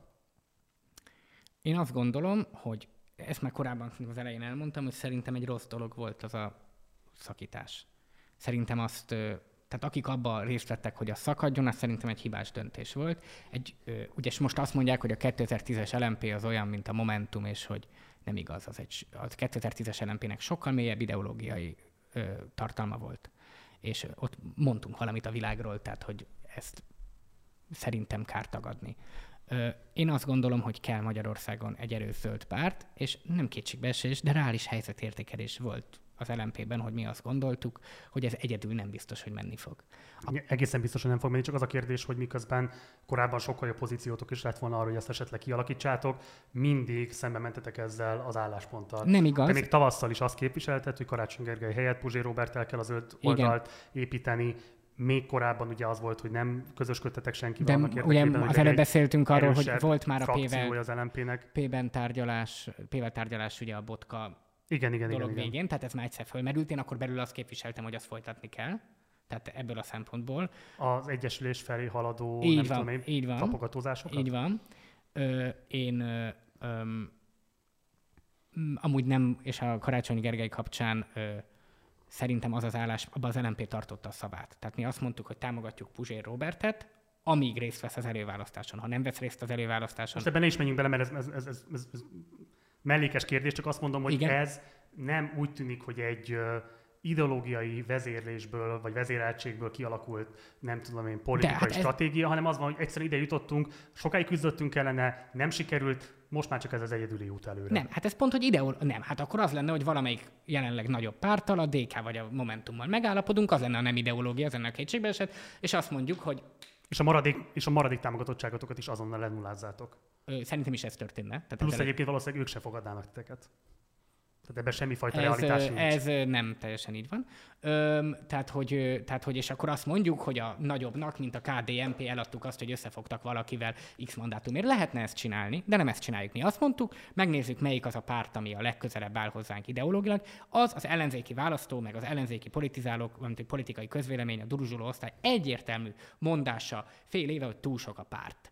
Oké, okay, megértettük, túl sok akkor a párt, rendben, ezt én is így gondolom, túl sok a párt, melyikkel kössünk szövetséget, azzal, ahonnan amúgy egyből indultunk, és ami egy olyan stratégiai vitán ment szét, amit az élet eldöntött. Tehát, hogy ez, ez a legideológia, pont, hogy ez a legideológiai válasz erre és szerinted ki fogja simítani azokat a személyközi konfliktusokat, amelyekre korábban mindig hivatkoztak a különböző felek, akik ellen érdekeltek voltak abban, hogy megtörténjen az egyesülés? Az előző Szabó téma mondatot tudom úgy elmondani, ez nem egy pszichodráma csoport, engem nem érdekel, hogy kinek a lábára lépett kicsoda a 2012-es Csillebérci kongresszuson, és hogy csúnán nézett rám a nem tudom kicsoda. Tehát ez egy ennél fontosabb dolog picit.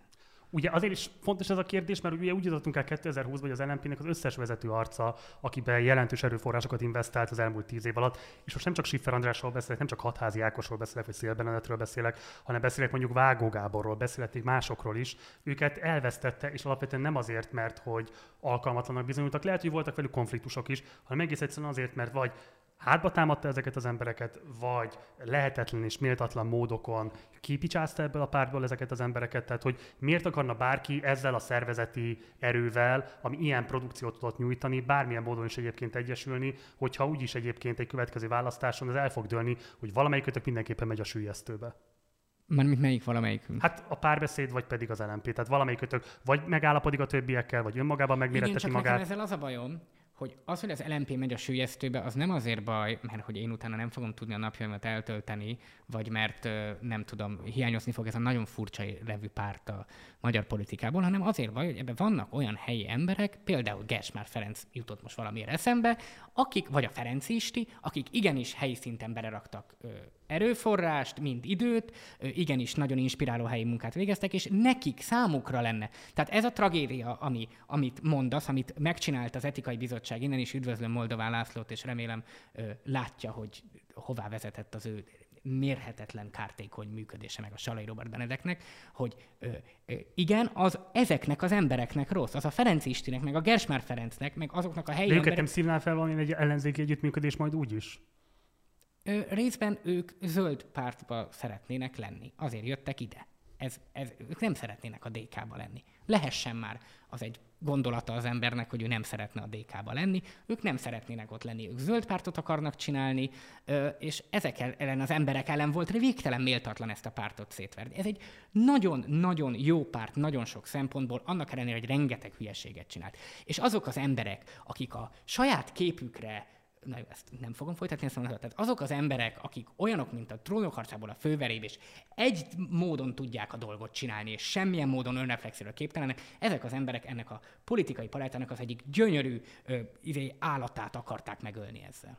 Nem Mi fogom hagyni. Kender Jánosnak, ugye az LNP jelenlegi férfi társelnöke, a legnagyobb politikai teljesítmény az elmúlt egy évből. Kendernai János ö, tehát Kendernai János annyira sportszerűtlen ez vele szembe. Kendernai János egy nagyon nehéz helyzetben vette át a pártvezetését, de szerintem azért ebben egyet tudunk érteni ebben az állításban. Folytasd, még meg se szólaltam. De az arcodon láttam. És azt gondolom, hogy egy tapasztalt diplomata, akin látszik, hogy valami gondolatai vannak a világról, tehát hogy így tud összetett mondatban beszélni, azt hiszem, azt hiszem ez volt a korábbi minősítő jelző, és emellett pedig például ennek az egyesülésnek ő volt az első ember belül, aki ezt mondta. Szintén monarchista egyébként? Nem tudom. Nem tudod. Ugye az is kérdés ez, mert hogy ugye, csak itt térek vissza az oligarchás kérdéshez, hát hogy nem az történik, hogy te a politikai hatalmon keresztül pénzt szerzel, hanem te a pénzeddel, a vagyonoddal szerzel bizonyos értelemben politikai hatalmat, ha még csak informálisan is, és azért abban is kiütközik, hogy egyébként Kenderna János szerintem tized annyira sem ismert, mint te, és még például az Egyesüléssel kapcsolatban is te voltál az, akit megszólított a média. Alapvetően te vagy, akihez kötik most az lmp leginkább. Tehát, hogy Kenderna János az elmúlt egy év alatt nem igazán tudta a saját arcélére fordítani ezt a pártot, és mint hogyha nem is nagyon látszik, hogy ezzel viaskodna. Kenderna János, van egy helyzeti különbség, hogy nem országgyűlési képviselő, meg igen, ugye ez a pozíció, az egy mediatizálás szempontból nagyon fontos. Ez amúgy egy párton belüli azok az emberek, akik amúgy még például minden az önálló indulás mellett vannak, ezek az emberek szokták mondani, hogy én visszaélek a pénzzel, és akkor ezért tudok a médiába szerepelni. Én azért be, szerepelek a médiába többet, mint a pártnak a többi politikusa, mert én például Szél Bernadettől megtanultam a médiapolitizálást, és most ennek a pozitív értelembe vette a konnotációt a médiapolitizálásnak, a médiapolitizálásnak, a rakkolós munkáját, a csinyát, binyát, meg azt, hogy ezt hogy kell csinálni, és egyszerűen, már bocsánat, kerek, jobban csinálom, mint mások. Ezért mediat, e- ezért vagyok én. Persze, én nem lehet eltagadni, hogy ki az anyám, az érdekes, meg buzi vagyok, meg fura ruhákba járok, meg izé, meg van az egész perszóna, meg erre rá is játszom, oké, okay, de, de ö, ezt azért mindig, tehát nem azért járok az ATV egyenes beszédbe, hogy arról beszélj, hogy ezekről beszéljek, néha ezekről kell beszélnem. Alapvetően a pártnak a dolgairól szoktam beszélni. De simán lehet az is egyébként, hogy nincsen más mostanra már, aki képesen ezeket de, de például én, elmondani. De én, én, nem, én nem öltem meg ezeket az embereket körülöttem. Én nem számon kérlek ebben a dologban, csak jelzem azt, hogy van egy olyan Jó, helyzet, csak, hogy csak valamilyen lehet, hogy már nincsen utolsó, aki lekapcsolja a villanyt, érted? Elképesztő ö, érzékkel tapintottál egy belső vitára, csak azért, azért ö, beszélek veled úgy, mintha egy választmányülésen lennék, vagy OPT ülésen lennék, mert hogy pont... Országos politikai tanács. Országos, mert hogy pont azt, azt mondod. Tehát, hogy ö, az a helyzet, hogy, hogy ö, ö, ezek én voltam, aki még a hatházival, meg a, meg a Szélbernadettel szembeni eljárásnak én a kárvarlottja vagyok. Ugyanúgy, nem ugyanúgy, mint ők, de hogy ugyanabban a Schmuckerzsébettel együtt, ugyanabban az etikai eljárásban. Ezek az emberek nekem párton belüli ellenfeleim voltak, akik kiírtak körülöttem mindent. Én egyszerűen azért, amilyen ember vagyok, én eldöntöttem, hogy én már pedig nem lépek ki, lépjek ki a, lépjen ki a Moldován László, és így történt, és nagyon örülök, hogy ebbe kitartottam.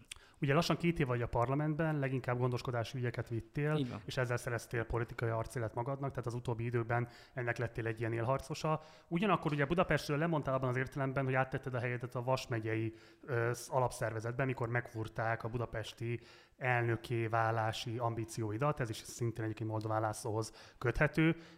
Sokan találgatják, hogy e mögött az a szándék áll le, hogy 2022-ben egyéni körzetet is nyerj valamelyik vasmegyei körzetben. Van-e ilyen ambíciót? A, először válaszolatok az első megfogalmazott állításra. Nem az volt nekem a bajom, hogy nem én lettem a budapesti elnök, mert azért buktam már el szavazást párton belül, tehát ezt önmagában így tudtam volna túltenni magam, hanem hogy ez egy ö, szövetségi politikán belüli különbözőség volt ami, ami, amit én, amivel én nem értettem egyet.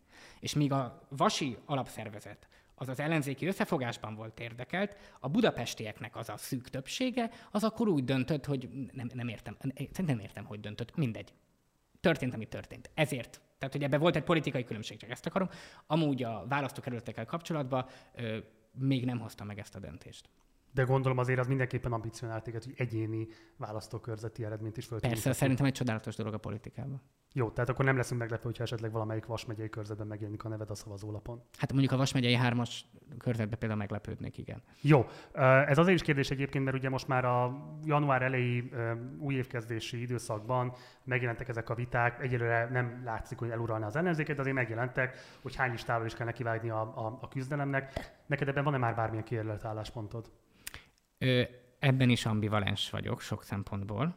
Ugyanakkor a két listát, el, tehát én még nem láttam elegendő érvet a két lista mellett. Szerintem azt nagyon meg kell érde, érvelni. Én attól félek, de nem zárok ki semmit, csak mondom, hogy én attól félek a két listánál, hogyha két lista van, akkor a politikai gravitáció szabályai miatt a két listának az egymással szembeni különbözőséget is meg kell határozni, és ebből adódóan a kampányban akkor megint nem a Fidesz-KDNP-ről beszélünk, hanem ez elveszi erről a teret erre a két listára. Pluszba a két listával még annyi problémám van, hogy ha kiderül, hogy két lista van, akkor simán lehet, hogy módosítják a kampányfinanszírozást még ahhoz képest is, ami most van, és kellemetlenebb helyzetbe kerülünk. Ugye az egy listával nem tudják módosítani, mert az ugyanaz a konstrukció, mint nekik van. Tehát, hogy akkor ugye magukra vonatkozóan is módosítják. Szerintem egy nem kérdés, hogy technikai szempontból nézve, ö, valószínűleg az egy lista az egy jobb választás. Mm. Már csak azért is, mert kiélezettebb a küzdelem a Fidesz-szel, már csak azért is, mert könnyebben megtanítható az, az ellenzéki szavazónak, már csak azért is, mert mindenki azt érezheti, hogy tényleg tétre megy a dolog, és az ellenzék is vállal téteket, és nem pedig a biztonsági játékot játsza. Ugyanakkor a tartalmi szempontok szintén fölmerülhetnek, hogy nyilván egy ilyen egylista esetében ott egy ilyen liberális dominancia lesz a DK és a, és a Momentum ö, révén. Bevállalható kockázat ez politikai szempontból, nem fogja elidegeníteni a a, rendszerváltás kívánó szavazót. Tehát itt azért nyilván, hogyha most itt ülne mellettem Vona Gábor vagy Siffer András, ö, üvöltve mondanák az érveket, vagy jó, nem üvöltve, bocsánat. Igen, de, ezt én el nagyon szenvedni. mondanák el az Igen. érveiket, Igen. hogy itt nem egy technikai kérdés kell megoldani, hanem egy tartalmi választ kell adni, és mivel nincsen erős progresszív tömb, ezért nyilvánvalóan liberális dominancia lenne, tehát ezt akkor szét kell választani, és külön a lista kell. Mi a válaszot kifejezetten arra, hogy hogyan lehet elkerülni a tartalmi feloldódást, a liberális dominanciával szemben. Szerintem a listát is lehet, hogy meg kell gondolni, hogy előválasztás alapján, tehát egy preferenciális szavazás alapján. Tehát akkor ezt magyarázzuk el, hogy azt, hogy a listán belül ki milyen helyet foglal el, azt is előválasztásra kellene eldönteni. Szerintem ezt gondol... most nem mondom, hogy biztosan ez a jó, de szerintem ez részben válaszol erre. A másik pedig, hogy aha, jó, ez egy jó érv, hogy a liberális dominancia, azért lenne a jobbikkal egy listán lenni, vagy hogy egy másik listán, ami az új pólus listája, és akkor ott van a mondjuk az LMPP a Momentum meg a Jobbik. Hát, most ez jobb, tehát azért... Igen. Jó, és a két listával kapcsolatban szerinted meddig kell, vagy a kettő listával, vagy az egy, egyáltalán listákkal kapcsolatban meddig kell lezárni ezt a vitát? Én, én nekem nem az a lényeg, hogy, nem, hogy hamar zárjuk le, meg az tök jó, de hogy lehetőleg ne a nyilvánosságba folytassuk ezt ide az ellenzéki kollégáktól, tehát hogy mindenki hívja fel a másikat, meg ordítson vele, meg nem tudom mit csinálni, de hogy így belül. Szerintem ha lenne olyan. miniszterelnök jelölti előválasztás? Szerintem lesz. Mi szerinted lesz? Igen. Mikor? Nagyságrendileg? Még ebben az évben vagy Nem, jövőre, jövőre, jövőre. Jövő év elején szerintem. Tavasz, nyári? Meg, Tavasz, nyári, ilyesmi, igen. Jó. Lehet-e az LMP-nek ott jelöltje? Szerintem zöld jelöltnek kell lennie ott. Tehát zöld jelölt lehet, de LMP-s jelöltben nem hiszel. Hát ugye szerintem, hogyha azt több pár támogatja, az már egy jó dolog. Akkor másként kérdezem, ki lehet szerinted ez a zöld jelölt? Nem tudom, ha tudnám, mondanám. Ugye az is érdekes ez, mert fölmerült az, hogy mi lehet a neve a két az újraegyesült pártnak, és a Magyarországi Zöld Párt és a Zöldek, mint olyan, az egy foglalt brand. Tehát ez nem elvihető. Ezt meg fogjuk oldani. Meg fogjátok oldani? Ha erről van szó, ha ez az akadály, ezt meg fogjuk oldani. Tehát, hogy megoldjátok azt, hogy a zöldek név az használható lehessen számotokra? Hát mondjuk én szerintem, ha valamiben konszenzus van a párbeszéd meg az LMP tagsága között, hogy én, én amúgy a mai napig nem értem, hogy ők, ők kijöttek egy fura nevű pártból alapítani egy még furább nevű pártot, hogy ne legyen fura nevű. Tehát írja le az ideológiát a párt neve. Tehát, hogy legyen benne, hogy zöld valahogy. És akkor ez azt mondja, hogy meg fog oldódni. Nagyon remélem. Én azon leszek. Még nyár előtt? Erre nem tudok válaszolni. Jó, és akkor abszolút a záró kérdés. Ha lesz zöld jelölt, az nagyon tud-e más lenni, mint mondjuk Karácsony Gergely, aki a mostani főpolgármester jelölt, és nyilvánvaló, hogy népszerűsége, politikai felépítettsége, ismertsége, politikai gravitációs ereje, rengeteg minden szempontot lehet mondani. Tehát, hogy itt nem is az a kérdés, hogy ezt vállalná vagy sem, hanem hogy lesz egyáltalán más jelölt, aki szóba jöhet, hogy konkurálhat ezzel a politikai tőkével, mint aki neki van, vagy ez egy evidens helyzet lesz, és Karácsony Gergelynek el kell vállalnia a zöld miniszterelnök jelölti szerepkört. Szerintem azért több zöld politikus van, mint Karácsony Gergely. Biztos, csak a felépítettséget, a politikai beágyazottságot, a tőkét mondom. Én el tudom, tehát erősen el tudom képzelni, hogy ez nem Karácsony Gergely lesz. Igen? Mekkora esélyt adsz ennek? Most mondjak egy számot? Hát, vagy nem tudom, valami valószínűséget. Na, mégis. Valószínűbbnek tartom, mint, mint nem. Jó. Fú, de furán fogalmaztam. Péter, nagyon jól bírod, de muszáj még a nézői kérdésekre is válaszol szolgálni, ugyanis van nekünk egy partizán társalgónk, ez egy Facebook csoport, amihez nyugodtan lehet csatlakozni egyébként, hogyha bárki szeretne. Aki tagja ennek a zárt Facebook csoportnak, az föltetett kérdést Ungár Péterhez, és itt most több olyan kérdés is jött, amiket nem fogsz nagyon szeretni, mert részben már beszéltünk róluk, részben már adtál is rá választ, de mégis most fölteszem, és kérlek, hogy próbálj rá valamilyen válaszsal szolgálni. Kérsz vizet, vagy van még vized? Jó, ez így. Te jól vagy, rá. Jó, a legtöbb mm, szavazatot kapta ez a kérdés, amelyben nyerne az ellenzék, támogatná a valódi elszámoltatást, tekintettel arra, hogy szülő édesanyja ennek fényében börtönre, bört, szülő édesanyjára ennek fényében börtön várna. Tehát ugye ezt már elmondtam, hogy szerintem nem várna börtön Igen? szülő édesanyámra, tehát itt van ez az egyik. A másik pedig, hogy valamilyen szintű elszámoltatás amúgy kell, de elszámoltatást eddig mindig mindenki megígért, soha nem történt meg. Igen. A Fidesz sem számoltatta el a korábbi bűnösöket, úgyhogy ebből a szempontból azért én önmérsékletet tanúsítanék, már csak azért, mert, mert hogy ez eddig így történt, de valamilyen jellegű elszámoltatás értelmszerűen kell. Oké. Okay. Az elmúlt egy év képviselősége során milyen akciókat hajtott végre, vagy szervezett meg, amely mérhetően segítette a 2022-es kormányváltást?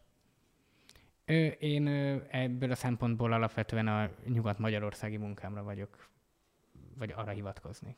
És mondjuk a szombathelyi eredményekre? A szombathelyi eredményekre. Jó. Itt van két kérdés, az egyik az LMP párbeszéd egyesítés, de azt azért tényleg kiveséztük. Szoktak-e otthon beszélgetni a klímaváltozásról? Most nagyon rendes vagyok, és ettől is megkímélek, hogy elismételni, valóban megbeszéltük. De itt van egy nagyon fontos kérdés. Milliárdosként miben áll a baloldalisága? Van egy mondat, amit amúgy a Julie Burchill mondott, hogy régen, amikor ő a baloldallal kapcsolatba került, akkor azt mondták, hogy nem az számít, hogy milyen osztályból jössz, hanem milyen osztályért dolgozol. Amúgy értelemszerűen szerintem a kaviár baloldal kifejezést azt ebből a rám találták ki. kaviár baloldali? Igen, bár mondjuk nem szoktam gyakran kaviárt fogyasztani, de ennek az átvitt értelmébe. Tehát a, okay. a nézőnek üzenem, hogy értem a kérdést, és jogos is a feltevés, meg fogom próbálni a munkámmal ezt árnyalni. Hát részben erre is volt már szó, de azért talán nem érdemes, vagy, vagy talán érdemes újra kihangsúlyozni, mert a műsor elején is hát ha azóta becsatlakoztak mások. Ugye végzettséget, a végzettségethez illeszkedik a kérdés. Geográfusként szakmai szemmel, akár volt oktatók, szak és kartársak segítségével milyen megoldásokat javasol a klímapolitikában? Szerintem alapvetően a technológiai fejlesztésre kell költeni, tehát ebből a szempontból az államnak egy nagy feladat, az állam a legnagyobb befektető, a legtöbb technológiai fejlesztésben ezt nem fogja a piac megoldani, a másik pedig ö, alapvetően az a legfontosabb és a leghatékonyabb klímapolitikai dolog, amit lehet csinálni, az az erdős ö, területeknek a növelése. Az a leghatékonyabb. Meg az alkalmaz, mert az egyszerre jó a kilométerezés mérséklése szempontjából, meg alkalmazkodási szempontból is. Ha már polgármester jelölti vitát rendez Győrben az azonnali, akkor hogy, hogy nem telik egy mikrofonra? Ezt, ez egy probléma, ezt akkor a főszerkesztő úr vagy asszony Tessék feltökésíteni a média érdekeltségeit. És van egy záró kérdés, ezt kicsit igazságtalan emelem ki, de uh, szerintem fontos, és jó lesz zárásként. Hogyan várhatja el, hogy őt elfogadják melegként, ha közben transzfób?